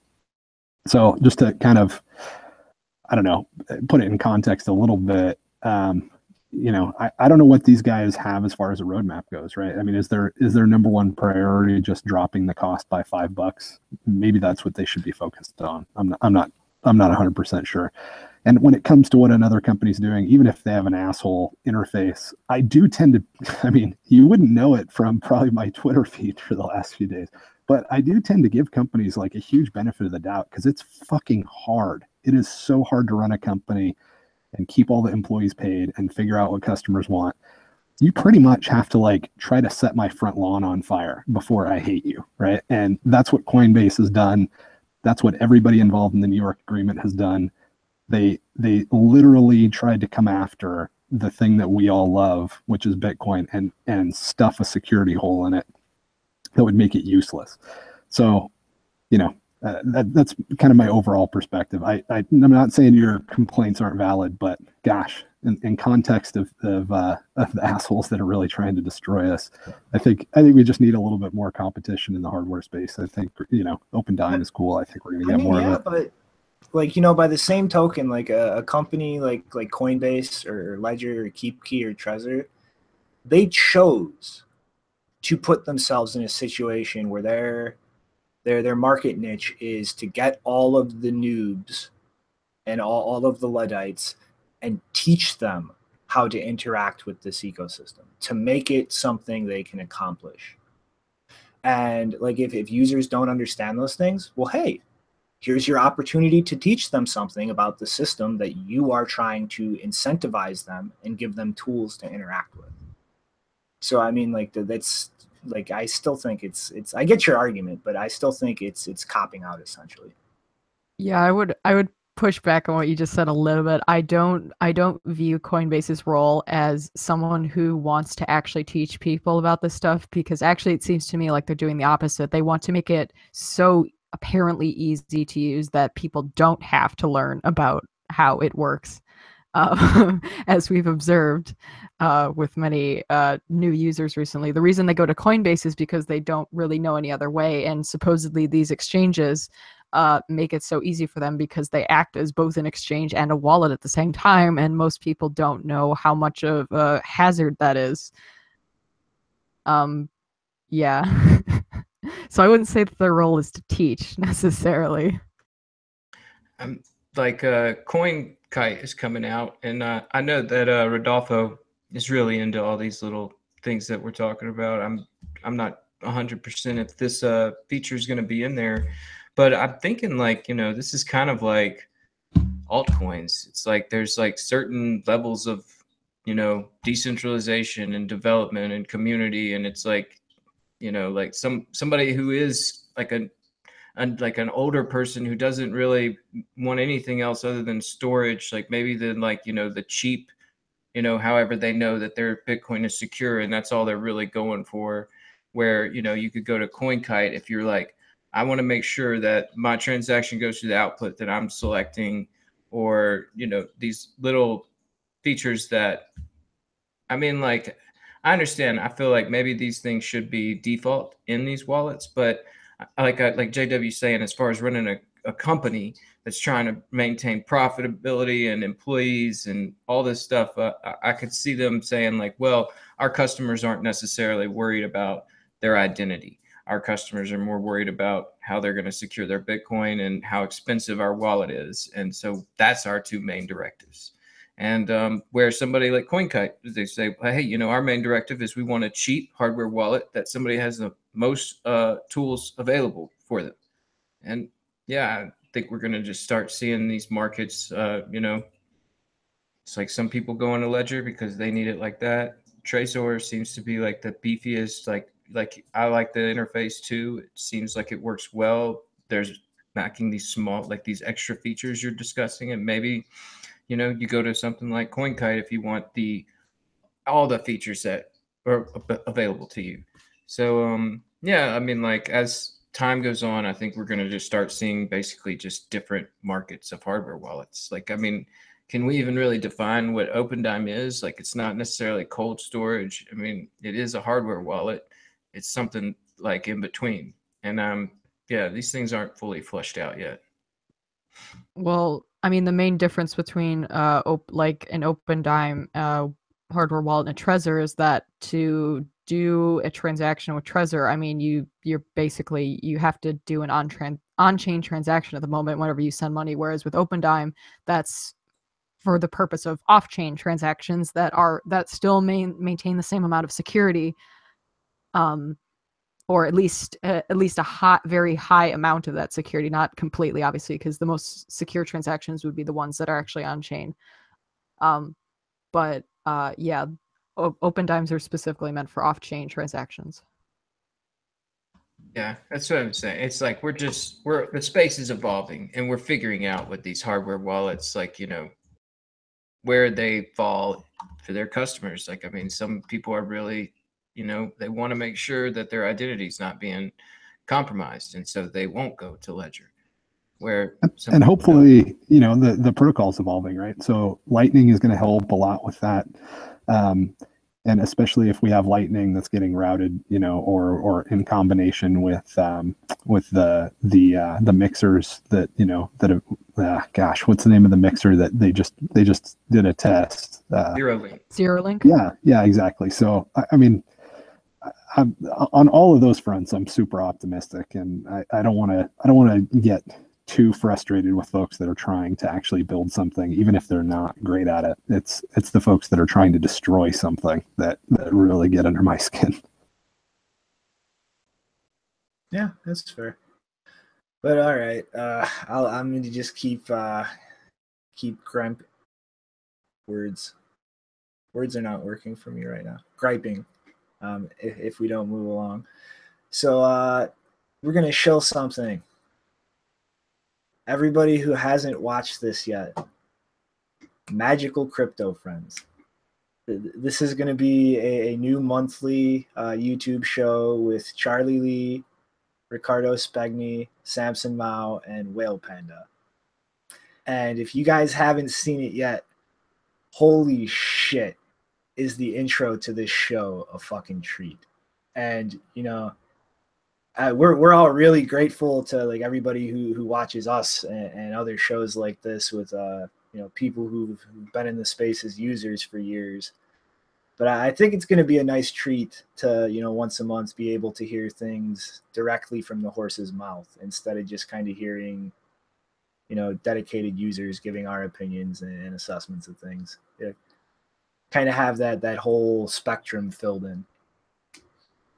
Yeah, I, not I only the, the po- plot, but does uh, does Charlie Lee steal a lot of stuff?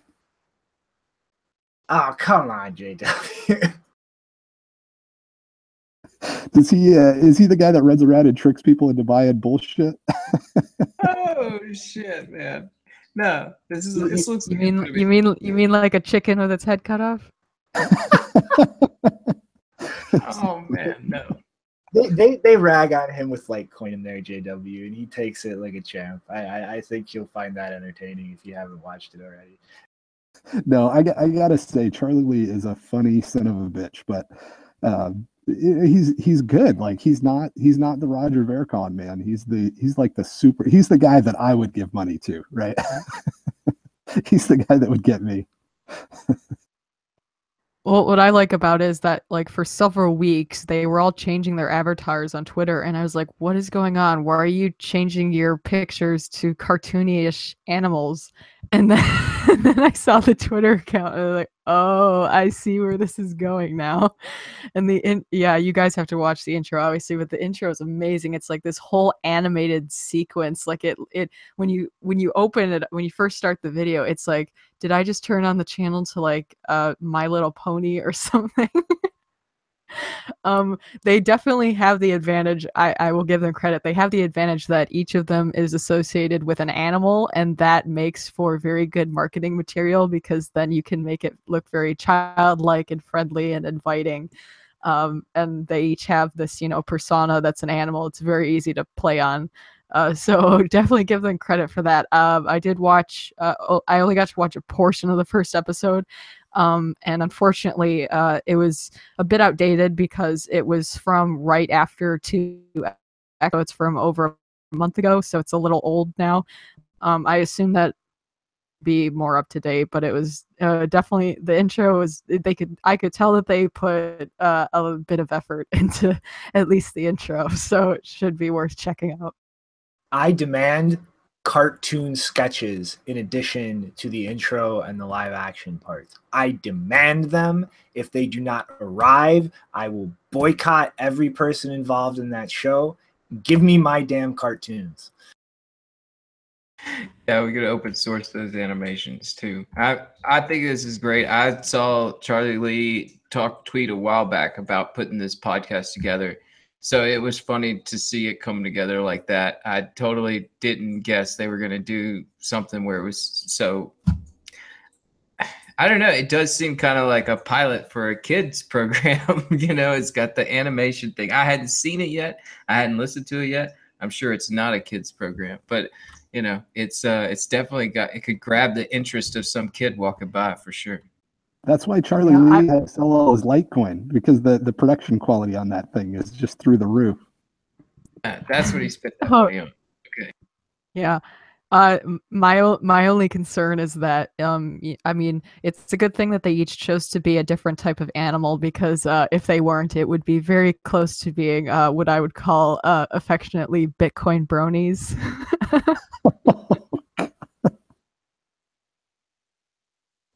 All right, you know, I think I think we're gonna have to do this, guys. Um, bear with me for the minute to reroute my audio, but I, I think we have to we have to play this for you guys so you can actually see the intro. Oh yeah, man. Yes, that's definitely worth the wait. In the meantime, like, what's this beauty bubbles talking about in the chat about aliens in Los Angeles? What is going on? Joke. Is uh, that a joke? Like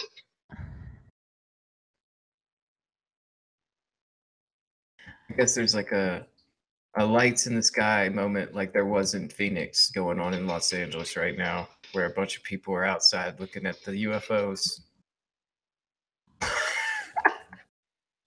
that is beautiful. the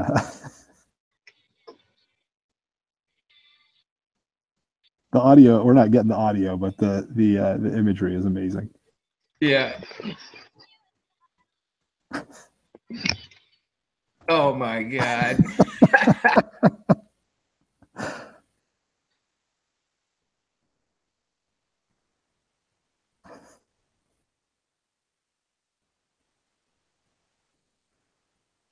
of course, it's a badass chicken.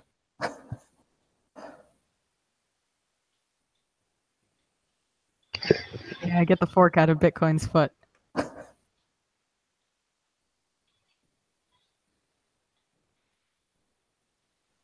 Wow, this is awesome. Ethereum, Satoshi's, Satoshi's vision. vision. Ricardo throws the wine at him.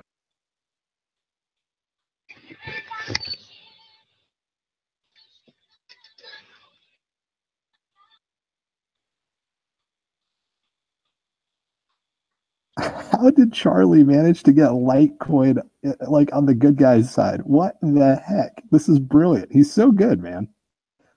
Yeah, this is brilliant. Really, these guys. Wow. Like Litecoin is Bcash two years ago, and uh, and now it's like it's like it's like always associated with uh, with the good guys somehow to the point uh, where. Samson Mow's doing coast stuff with. So he's brilliant. It's like you're saying, he's he's smart. He sells that. Like I mean, you know, he's got that Bitcoiner's emotion. He knows it, and so he can sell it.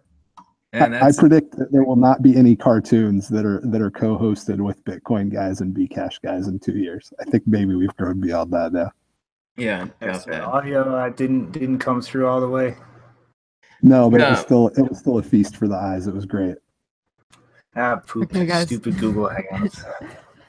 Well, I think we have to up the production here. If we were to turn all of ourselves into animal personas for a almost kids show for Bitcoin, what would we be? Would you be still a Wookiee JW? yeah, Yes. exactly. I'd be a sloth, Well, I'm obviously, yeah, I'm obviously a monkey. and I'm a sloth, absolutely. really slow moving person, sloth. All right, Janine's the mystery here. Janine, what what would you be? Uh, oh, I honestly don't know. I mean, because like my favorite animals are wolves and horses, but I don't know if that's funny enough. A wolf, man. A wolf. An Well, owl. ooh, I could do an owl. An owl, yeah. The, the smart owl. Yeah. You could do like the the the horses that the girl loves on Bob's Burgers. That that would be pretty funny. Oh god. oh god. Mr. Goiter. Yeah, I guess we're gonna have to come up with some uh some hot little animated intro. That'd be pretty funny. But uh Or there's a Yeah. there's a Netflix show with a, a a horse that talks like a human. He gets drunk all the time. I can't remember what that's called. It's like an Mr. Ed? animated thing on Netflix. oh no no not Mr. Ed. Oh, I know this. Oh. I know this. Mr. Ed, Brain, I know. you're failing. Oh Jack Horseman. yes, there it is. Yes, yes, that. That I would can be Jack awesome. Horseman. Yes. Oh, Jack. Jackie Horseman. There you go. Perfect. Alrighty. Surprise segue. A shitty company in the space is trying to pull a PR move to fix their image. I mean, you, you got to after this shit with Coinbase. So um, apparently, Blockchain Info has hired Sjors uh, Provoost to, um, you know, be be an open source developer under their payroll. And yeah, one thing I I, I don't like about this is th- this this actual um, statement in their blog post. We want to make sure Sjors is independent, so we've been clear that he is sponsored for the work is and is independent from their main engineering team. Sjors can work on any protocol that we're currently supporting on our wallet. Everything that he does is open sourced. Okay, now let's wind back to that second one.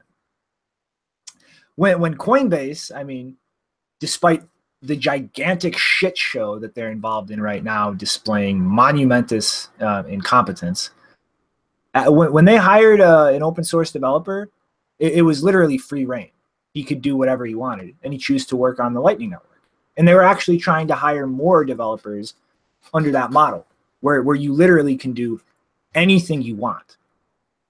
Why is blockchain info trying to pull this nice this nice uh, smooth PR move here and do air quotes the same thing, but restrict him to only work on things that are deployed on their wallet?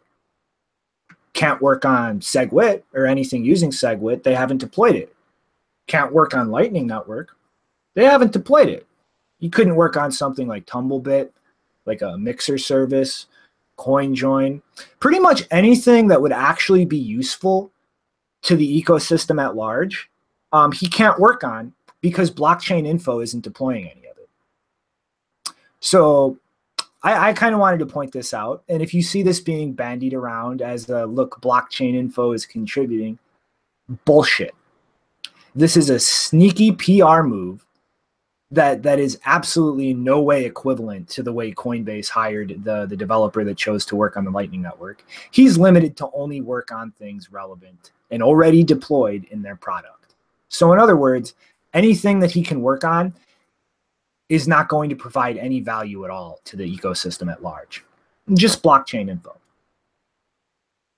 So it doesn't really sound like that much of an open source move from blockchain. I don't know. I mean, like open source, the way I feel like, you know, you come in, you work on what you want to work on. And I mean, like, uh, and blockchain.info uses Bitcoin and SegWit is, you know, that's a Bitcoin that's something that Bitcoin is going to utilize in the future. And so if I would be like, you know, like you're saying, I'd be working on trying to implement SegWit on those wallets. And I don't know, it'd be weird if that's like the case. If they can't, you can't do that, then yeah, like you're saying, it just sounds like a PR move. And, um, you know, it's upsetting because when I first read it, I was like, oh, cool, a step in the right direction.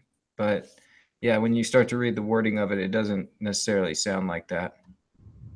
Yeah, I mean, I'll I'll give them a benefit of the doubt that they don't deserve at all, and just just say that maybe by protocol that they've implemented, maybe that's just a low key way of saying like, don't work on any other coins that we don't support in our wallet. I'm not really sure, you know, because you know we know that blockchain.info is not the great is not the greatest at using language correctly.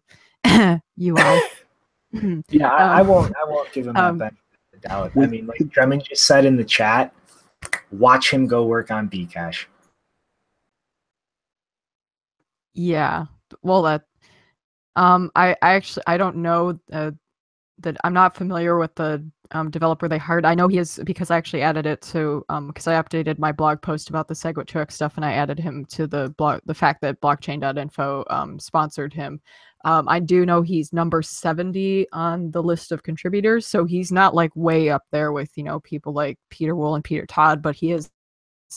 Um, I believe the uh, the Bitcoin Core repo has uh, about 460 something contributors, um, at least that we know of, and so he's number 70. So he's still pretty high up there. Um, but yeah, I wouldn't be surprised um, if they've already put those kinds of uh, terms and conditions in their sponsorship PR announcement, there probably are some others that we're not aware of. And probably he knows what they are, but they don't want to make that public. Yeah, if they were part of SegWit2x, then uh, I wouldn't give them the benefit of the doubt for anything. They're, yeah. they're Coinbase. Oh, they're, oh yes. And on that note, on that note, gone. Peter Smith, the CEO of Blockchain Info, was hugely involved in actually organizing and, and managing the entire situation. But he very slyly kept himself out of the public eye didn't put himself into into the spotlight didn't put his name on any real big announcements or kind of take a, a, leading role in everything but he was very instrumental in actually organizing and managing that whole agreement so and for anybody out there who yeah like he he was he signed instrumental the, signed the cancellation email for SegWit2x, the cancellation email with Mike, Mike, Mike Belshe and Eric Voorhees and Jihan Wu, he was one of the signatories for that. So he was very involved. Yep. So he's not going to do anything good. It's very rare that somebody is that that uh, malicious and then turns around and does something good. In my experience. Yeah, and the reason he's doing it is because uh, initially when SegWit2x got canceled, people were telling him like, "Well, now now that this has failed, you know, you can get back to working on Bitcoin. Why don't you give money to core developers, or why don't you hire someone and have them work on Bitcoin Core or one of the other implementations?" And he said it would be a waste of resources to have someone working at the protocol level because Core would just uh, that core is not interested in on-chain scaling and so they would block any attempts to and i was like oh you you are we're gonna remember this peter. Right. Yeah, yeah we definitely need to get that uh, I, I have a designer working on it right now the bitcoin villains website because i can't keep track of all these assholes uh, but we'll we'll have like an imdb style uh, list of the the past attacks um, instead of films and link it out to each one of these guys so we can we can not get confused about who's uh, who's tried to screw us in the past. Mm-hmm. Oh, yeah. And I, yeah, and I mean it's like this this hasn't sunk into their heads yet. The internet does not forget shit. Everything gets archived. Everything gets seen. And all it takes is one person out there who's seen it who has that archive to just go, hey guys, remember this? And whoa, it's back at the forefront again. Like bullshit does not get swept under the rug and disappear. And you know, it was one of the best remember this moments. The fact that Peter Smith tweeted in, I believe it was January 2017, that SegWit was ready to go on blockchain.info web wallets. Where did that go, huh, Peter? it's gone now apparently. Yeah. Or it never existed. yeah, I I don't know. This uh this you know, Peter Smith he tries to stay out of the limelight. I mean, you know, we saw that with uh, Barry Silbert too. It's like somebody who's in, involved but not very vocal about it, trying to avoid the press with it. And yeah, I mean, if you were a part of that and that was your uh, your motive was 2x, then yeah, I, I highly then it's very suspect this uh this like announcement as far as like trying to do something for uh the advantage of Bitcoin. I, yeah, it's real suspect now. And I also want to point out, just in relation to you know the this now this uh, more active involvement by companies to sponsor or contribute um, development, which apparently blockchain.info is trying to do in some half-hearted way.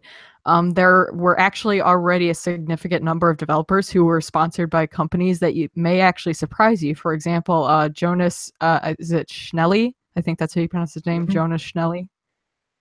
Um, he has been sponsored by Bit. He and another developer who I don't, uh, I don't remember the name of. He is sponsored by Bitmain. Then you have Alex uh, uh, Morcos. He has his own uh, New York-based Chaincode Labs, which supports uh, Matt Corallo, John Newbery, um, and I think two other developers that I can't remember the name of. And then now we have this developer sponsored by Blockchain.info.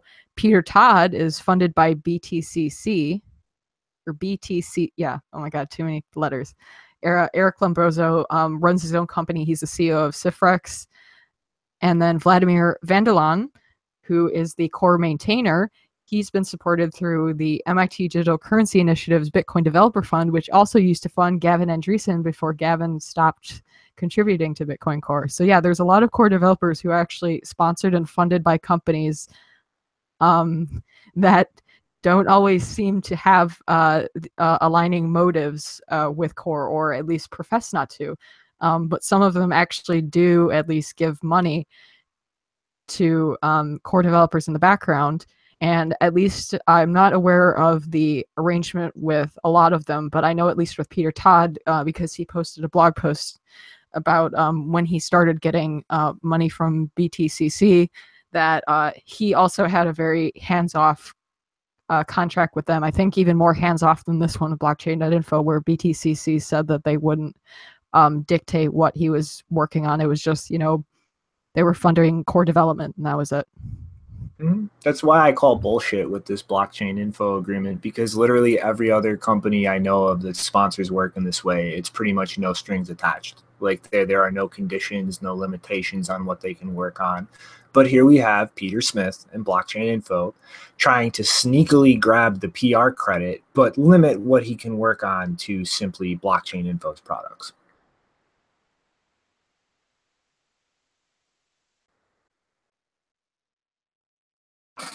I mean, the, the whole thing is just it's it's a joke. But uh, Sorry about that, man. I was just gonna say, yeah, it's just just a joke. I mean, it's ridiculous, but yeah, I accidentally hit a bookmarks button instead. uh oh. Well, um, hmm, who can guess what what what what I'm about to do? Yep, that's right. Throw a new story up on the on the page here. Oh my God, there's a Well- gaming token advertisement. Janine, your brain is the ad blocker. Your brain, you just just No. ignore it. I let You- machines you- do that work for me. You literally pointed out yesterday that there was a BitConnect ad on one of the pages I showed. I literally didn't even notice it. Like on no conscious level whatsoever, it did my brain register that at all. Well, is it, it is is it is a now it's now as immutable as it can be in the YouTube video archives that you had a BitConnect ad, and that BitConnect is following you around the web. Damn. BitConnect is bad, okay? But um yeah, Bra- Brazil is um looking to pretty much um make Bitcoin illegal without really explicitly making it illegal. Um I I, I, I kind of forgive me while I stumble through the the workings of a, a country I'm not a citizen in. But one committee is proposing a bill right now that it would effectively criminalize using Bitcoin, accepting Bitcoin, using it as an intermediary in anything, or using it as a method of payments or settling obligations. So they're pretty much, um, pretty much by the way I read it, it would be illegal to do absolutely anything with Bitcoin except own it or mine it. And now th- this is just an initial kind of proposal so far and I believe this would have to go through two different um, branches of the government and actually be put to um, a vote in, in, each of them, with the ability to kind of still change the bill or, or tack things onto it. But like, yeah, th- this is um, I don't know, kind of an odd case to me because we, we've seen before. I think countries like Thailand outright um, made it illegal. Um, my brain might be playing tricks on me, but I believe Vietnam did something similar. But this is like this is, this is kind of interesting the way that they're not just blanketly declaring it illegal. They're trying to just make it a criminal offense to actually use it for anything except holding and giving people no real legal way to acquire it except just being given a gift for absolutely nothing or mining it by my interpretation of this. And like that's that seems like a very oh shit reaction. Like we know we can't get away with just making it illegal, but we have to like we have to stamp it down as, as hard fisted as we can without just outright declaring it illegal. And with the uh, the G20 summit coming up in April, like I was uh, mentioning in the last show, and France calling for all the G20 nations to kind of get together and discuss how to handle um, regulating Bitcoin. I can see some countries trying to propose things as draconian as this because if if some countries are kind of trying to play this middle ground while stomping it out without actually stomping it out like this radically, I can't imagine that nobody is going to try and propose this at the G20 summit to try and get accomplished on a more international level. Yeah, that uh, G20 summit's happening like right next door in Argentina, and um, yeah, it's just uh, I don't know. It's one of these things where Brazilian politics is not, uh, you know, it's not any easier than the politics here in the U.S. A lot more complicated. It's really I don't know. I mean, like I was looking into Brazilian politics and saw that like you know they're one of their Supreme Court judges right now has got a one point one and a half million, you know, signed petitioner, you know, a petition to get him off the bench. And I don't know, it's like an early sort of like, seems like maybe one of those things where somebody in the government mentioned something about it. And it's still just like, yeah, it's, it's the first draft of something that it's got a long way to go before it ever gets passed. But it could be just like some virtue signaling going on for the G20 summit. I'm not sure, but right now, banning a banning Bitcoin so stupid for a country. is so stupid. Totally. The the thing that I like about this sort of stuff is that if Brazil tries to do that now, I mean, Goldman Sachs has a relationship with the State Department, right? Like that's basically the, the U.S. State Department is basically runs around, and we know this from the, the WikiLeaks leaks um, and they run around and they they make inroads for Boeing and all these other companies, right? And they'll they'll do espionage or or just flat out threaten people um, like they did in Europe. Like you're we're we're going to destroy you if you don't accept GMO from us, right? So um, so what's funny is we you know it, it wouldn't be it wouldn't be unusual if we ended up in a state pretty soon where the State Department, on behalf of Goldman Sachs and whoever else is investing in Bitcoin in the U.S is busting heads in Brazil to get this turned back around. So it's going to be interesting to see how this plays out uh, on a global scale soon. My uh, my favorite response to the news about uh, Bitcoin possibly being discussed at G20 was these people can't even get together and have a conversation or organize uh, regarding reversing climate change. How are they going to get together and ban Bitcoin or agree to ban Bitcoin? Yeah, that's where it's like the feasibility of it is really just out the window. And like, so it's really like you're really just hurting your country's economic stability for the future. when you do that because you you're you're taking Bitcoin out of your country. That's a problem. it's a stupid move.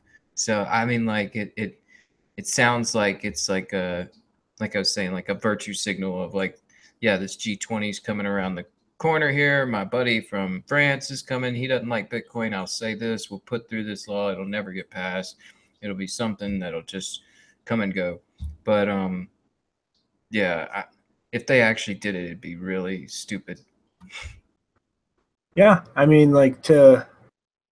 I'm going to try to fumble through um, constructing an analogy on the fly, but kind of the same way that during the the Cold War, you had like the world at large functioning as kind of a, a global capitalist system, and you had these little isolated units of uh, communism that tried to actually function internally as a planned economy, but they still had to compete capitalistically with, with the rest of the world.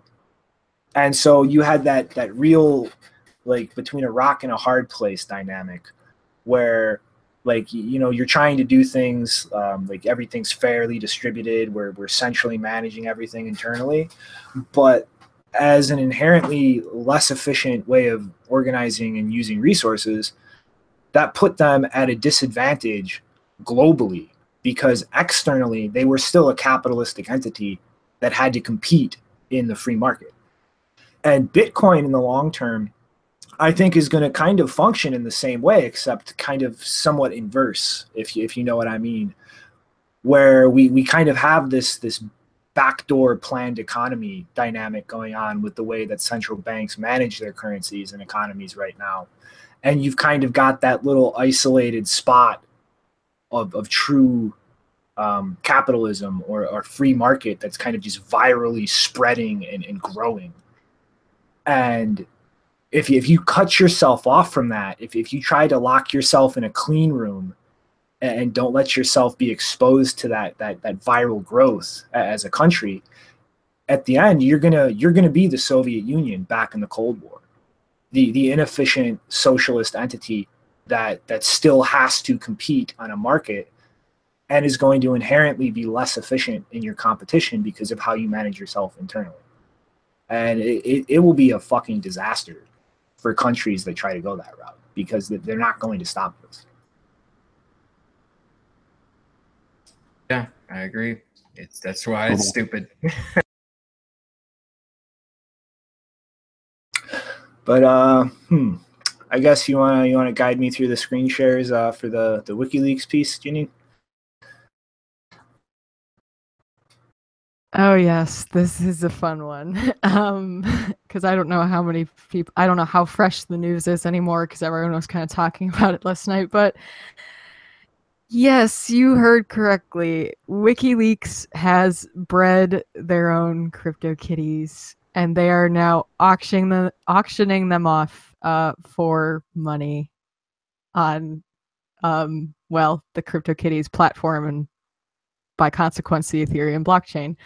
Um, first, I want to give a little background on why I think they're doing this. So, a couple of days ago, the Freedom of the Press Foundation, um, which was actually established, one of their goals was, or functions, was to actually accept um, donations from US persons on behalf of WikiLeaks because, as you know, there was a banking blockade um, very early on in WikiLeaks history. And actually, that was one of the reasons why WikiLeaks was a very, very early adopter of Bitcoin and other cryptocurrencies. They now accept Bitcoin, Litecoin, Monero, Zcash. I don't think they take Ethereum yet um, because I think one of the reasons was if they're going to accept an altcoin, uh, it either has to be like Bitcoin or a privacy coin like Monero Zcash. Um, I don't think they take Ethereum yet.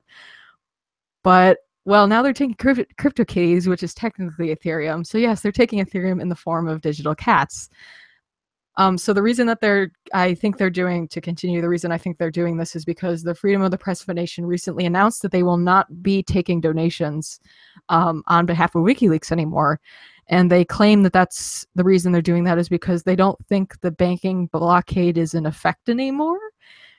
Which I mean, I haven't I haven't fully researched all of their arguments about why they think that, but I I don't at this point, I don't fully accept that that's the case, just because I mean WikiLeaks hasn't gone uh, gotten any less controversial recently, so I don't see why banks would be any more willing today to take their donations than they were in 2011 or 2010. But oh well.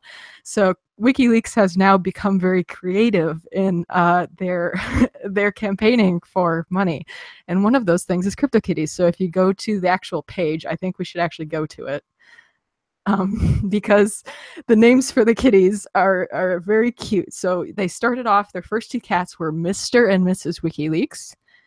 As you can see, there's an orange cat and a very sick-looking um, purple spotted creature. Um, my favorite thing about this page, besides the names of the cats, if you scroll down a little bit, there's actually a quote from Julian Assange and he's called the proud cryptographic kitten owner, which I thought was adorable. Um, and the quote was uh, Cryptography is not only transforming the global financial system, it is generating creative innovation and a vast array of human interaction. WikiLeaks likes cats. I want to point out they uh, the reason he probably says that is because he has his own cat in the embassy, the Ecuadorian embassy in London, called Embassy Cat, who he got as a kitten um, as a present from his children, uh, and is now all grown up to a full blown cat. WikiLeaks likes cats very much and wants to help bring cryptocurrencies and smart contracts into the mainstream. Donors and crypto kitty enthusiasts can empower WikiLeaks by bidding for one of our cute purebred cryptographic kittens. Newcomers will learn about the blockchain, acquire their very first cryptocurrency, and potentially even make a profit. Ooh, be careful with that one, Julian. You don't want to imply that the kitties are security, right? Um, yeah, so if you go down further, we have uh, these are the children of the WikiLeaks kitties. We have Trump's tender tabby and Clinton console kitty. Now, console is kind of a bit of wordplay because you think it could mean computer console, but it also means console, as in consolation, um, as in very sorry for recent events. it's a bit of wordplay. Um, and what's special about what's special about these two kitties is that, as you can see, WikiLeaks is planning to gift them. He's they want to gift them to President Trump, Secretary Hillary Clinton. Uh, if you scroll down a little bit, there's a very interesting uh, side note about these. So, um, according to apparently regulations, I actually looked up which regulation that was. If you open um, the next link, Shinobi, where it's the law, uh, yeah, that one. So the the regulation. Oh, might have to close the donation. Um, so the regulation they cite, um, if you scroll up a little bit more, it's because I actually can't read most of that legalese. I was trying to figure it out earlier, but I couldn't. Um, the regulation concerns the receipt and uh, disposition of foreign gifts and decorations. So it's basically what a uh, person uh, very high up in government has to do when they receive um, gifts um, on behalf of a foreign country. So I'm assuming that means that the CryptoKitties are being given as a gift officially from Ecuador. I assume that that's what they mean. Or maybe it's kind of a joke because you have all of these intelligence agencies uh, saying that WikiLeaks is a state actor uh, working on behalf of Russia. So maybe it's a joke. It's a gift from Russia. I, I, don't know. But anyway, of I think that regulation is about like if you're a, if you're an ambassador or anybody in the government, you're technically supposed to just fill out a form and report if you were given. Yeah. Uh, yeah, I you don't. As I as I said, I didn't I didn't get through all the legalese. I just thought it was really interesting that they cited, you know, they had a specific citation to um, this law uh, but yeah, it's it's uh, so if you go back to the WikiLeaks page, um, because I want to show off the crypto kitties because some of their names are funny. Um, so basically, uh, the those two kitties they want to donate them to Trump and Clinton, and apparently they would have to declare them because they're going to be worth thousands of dollars uh, upon being donated. So these are the uh, other offspring that they are not donating to Trump and Clinton. These are the ones they're auctioning. Uh, we have NSA spying kitty. We have Iraq war kitty. We have CIA Vault 7 kitty. Syria war uh, Syria files kitty. Cablegate kitty and Kremlin spying kitty. TPP kitty and Afghan war kitty. I'm sure you can see a pattern because most of these things uh, are most of these cats are named after uh, major uh, major document uh, releases that they've made uh, over the over their history so that's why the names are significant. So uh, if you want to uh, I, I someone on twitter i think it was Nic Carter uh, said that probably this is the most 2017 ever to be able most 2017 thing ever to be able to buy a, digital cat based on the ethereum blockchain that is named uh, nsa spying. So uh, if you are interested in supporting wikileaks you can take part in the bidding for these cats um, I want have fun with it. I want that TPP kitty so I can donate it to Trump for knocking down the TPP. oh man, this this crypto kitty thing, I just like, I don't know. Just one of those things where it's like I, I didn't really catch it. That I understand it's like people get excited about cats on the internet, and you know, it's this Ethereum. People get excited about Ethereum, and so, but like now, it's just gotten to this point where you got you got a Clinton crypto kitty, you got a Trump crypto kitty, and and there's they're supposed to be getting like, what are they going to do with them? That'd be funny just to go ask Clinton, what are you going to do with your crypto kitty? Uh, well, actually, I'm just mad that yeah. Wiki found a way to make these crypto kitties useful. Just just make a mockery out of them. I mean, it's uh, make a mockery out of all the people that are receiving them and the names and everything. It's I'm I'm I'm really annoyed by it all, but I got to give them credit. Yeah, um, if you look, if you go back to the section where it cites um, those regulations uh, I described, uh, they're actually they actually think that because of the uh, the declaration or how Trump and Clinton would have to declare them as gifts, that they will be um, yes. So the oh, go up a little bit, Shinobi, a little bit. Okay, so yeah, right there. So under it says Trump's tabby uh, tender tabby will become federal property to be enjoyed by future presidents via custodians at the U.S. National Archives. So apparently, their plan is to get a crypto kitty into the U.S. National Archives. Long my live God. Ethereum. Oh, oh man. I look here. This is what my crypto kitty thinks. Oh he yes. is not amused.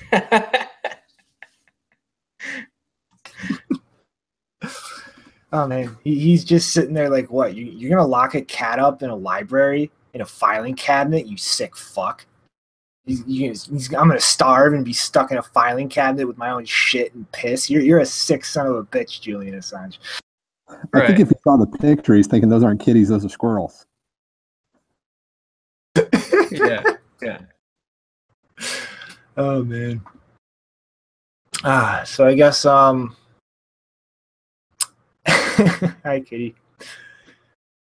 I guess the the last thing we have to mention is kind of a little bit of a downer to end on. So uh sorry folks, but um apparently uh, Ross Ulbricht's family went to go uh, visit him for the holidays and they and all the other family members of the inmates uh, were pretty much uh, refused entry um, and told the prison was on a lockdown.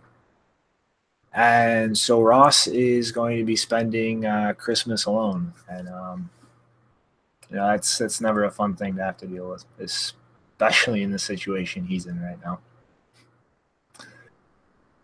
So I mean, uh, I know my thoughts are going out to him, guys. You know, and you know it might it might seem like like a bit of a lost cause but you know his family is not going to stop fighting this and trying to get his situation and his case revisited. So it, every penny helps. You know their address is on the twitter account at uh, free underscore ross uh, twitter.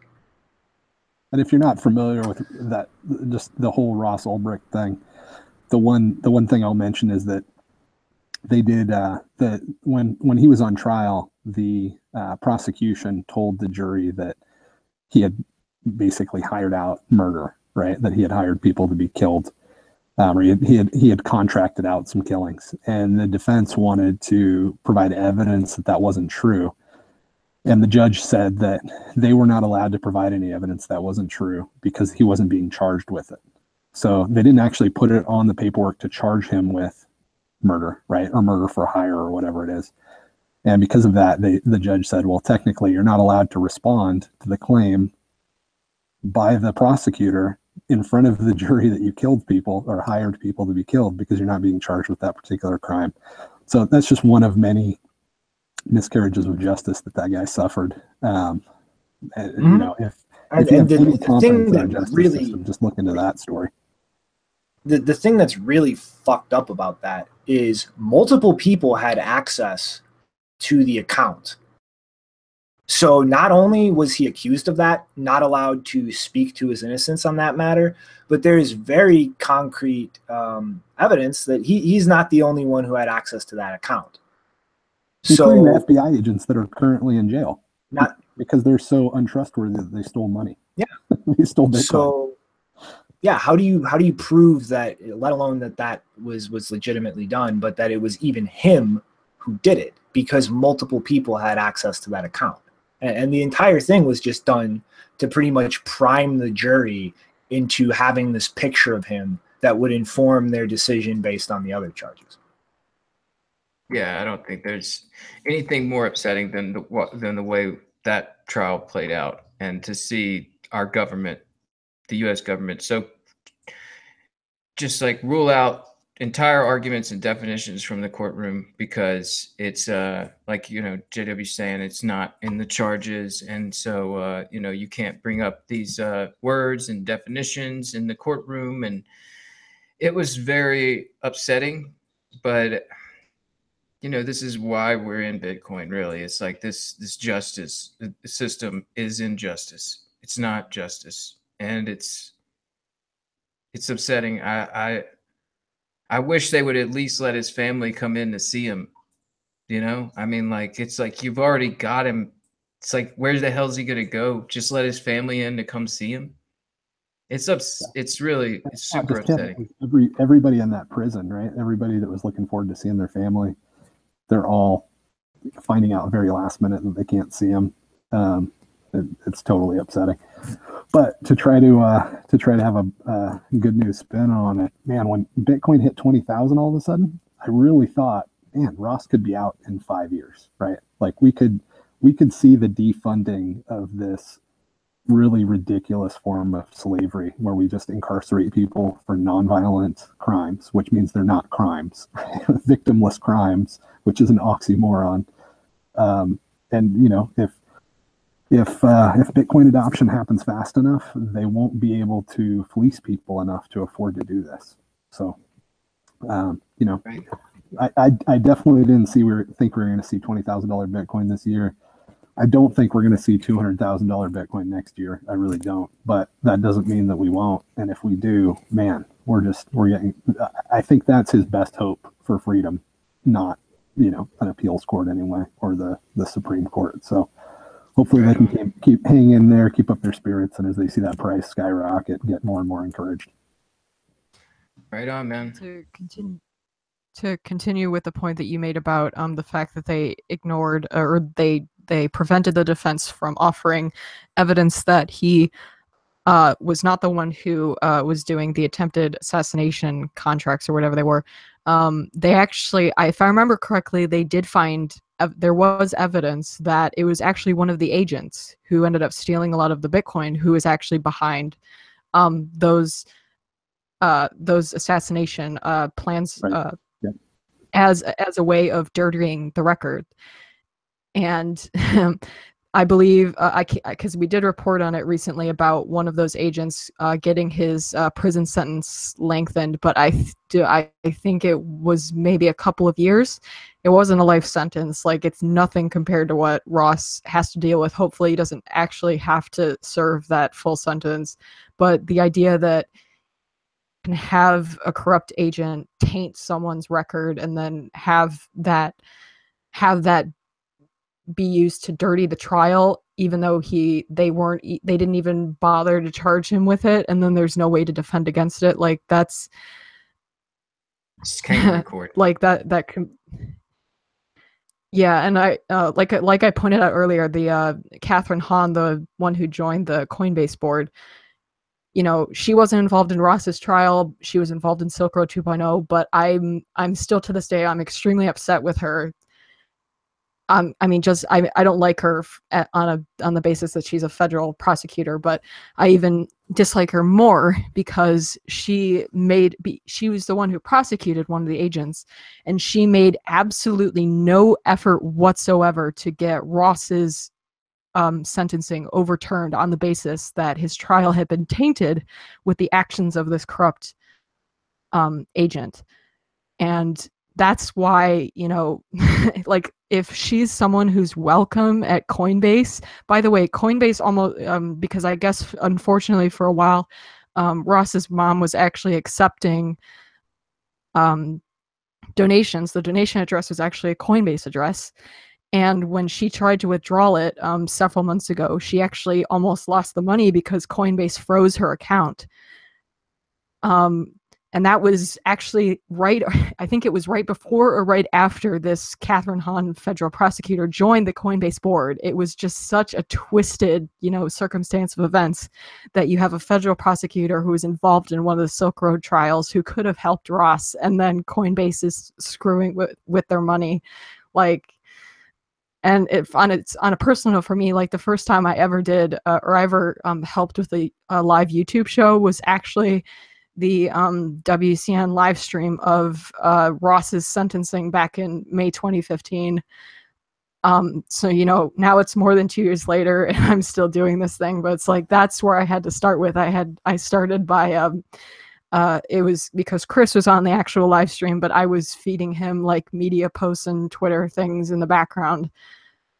It just feels so rotten to you know be at Christmas time where we're all celebrating the price high even though it dumped a significant amount, we're, we're all still celebrating um, the fact that you know Bitcoin is finally being recognized to some extent, and Ross is still in prison. And yeah, it's super upsetting, but I think we can. I think JW's right in the sense that we didn't. I didn't think we'd get to twenty thousand this year, and that price going up really high to where we can you know these guys aren't going to be able to control the systems they control anymore because they're not going to be able to move around the value that they're moving around.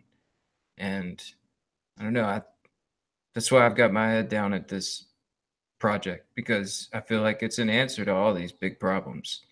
And you know we can throw all our fist up in the air at this court and say you're fucking wrong. They're not going to listen. It's going to take that system change from underneath them before they can before we can change it. And uh yeah i mean like at least bitcoin's in a good place and it's gonna keep getting better. And i don't think he's gonna be in there for life. I just there's the lifespan of this uh current construct of our justice system it doesn't have much life left in it. So i think he's gonna make it out yeah, and if you want to help, either either donate or uh, learn how to code and help out on a Bitcoin project, I, I couldn't tell you which one's going to be more likely to succeed. I mean, I know I would have a tendency to think that um, that that uh, that just helping Bitcoin along a little further, it's not just going to help Ross, right? But it's going to help all of the. I think there's like a million people right now that are in prison for victimless crimes, um, and a lot of that is marijuana, and we've already legalized that in so many states that it's just it's just you know it's just absurd at this point. Um, so yeah, I mean this, that's what this is. This fight's all about, right? We're trying to uh, we're trying to get rid of this this current version of slavery that that we're all under, um, and uh, and see what the world can be like without it. So hang in there, Ross. Yeah, hang in there, bud. Yeah, and I also wanted to um, I, I the the name of the director of the documentary escapes me, but there's a really good documentary. If you're not familiar with Ross's story, you you should uh, see that documentary. I can't unfortunately I can't remember the name of the director.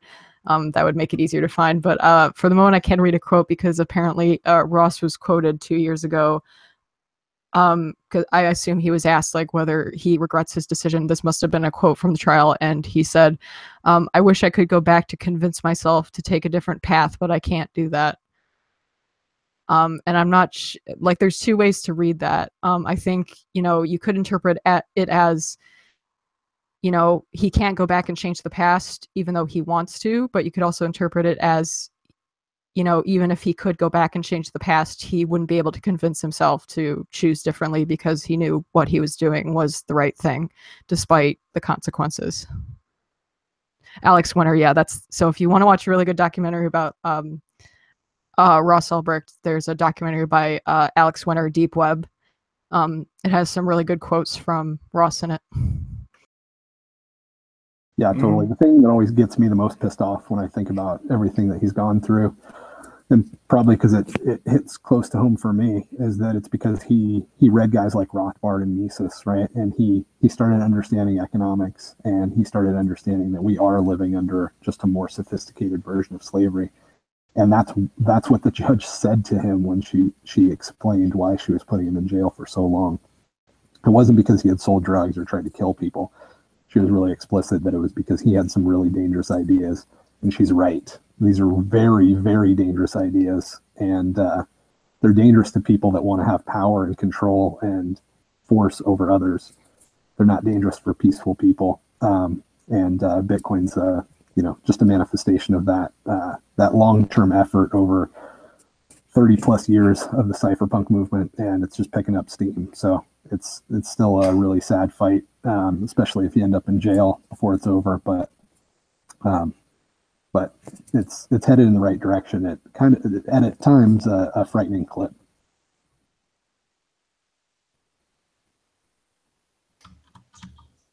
Yeah. Yeah. So I guess um, I guess you know for our, our last thoughts, I guess uh, you know everybody you know keep Ross in your thoughts. And if you have any spare money, um, you know, his family can definitely use the donations to fight the situation he's in. And I guess, um, you know, like I said earlier, we're not going to be doing a, um, a show on Sunday because of the holidays. We'll be back on uh, Tuesday next week, but we do have that discussion with a Bcash supporter that should be up in the next day or two, and hopefully another Easter egg to drop, uh, maybe as a Christmas present. But I guess uh, if you guys liked what you saw, you can subscribe and uh, like. And if not, well, um, unsubscribe and uh, get the heck out of here. Have a Merry Christmas, everybody. Merry Christmas, everyone. Bye.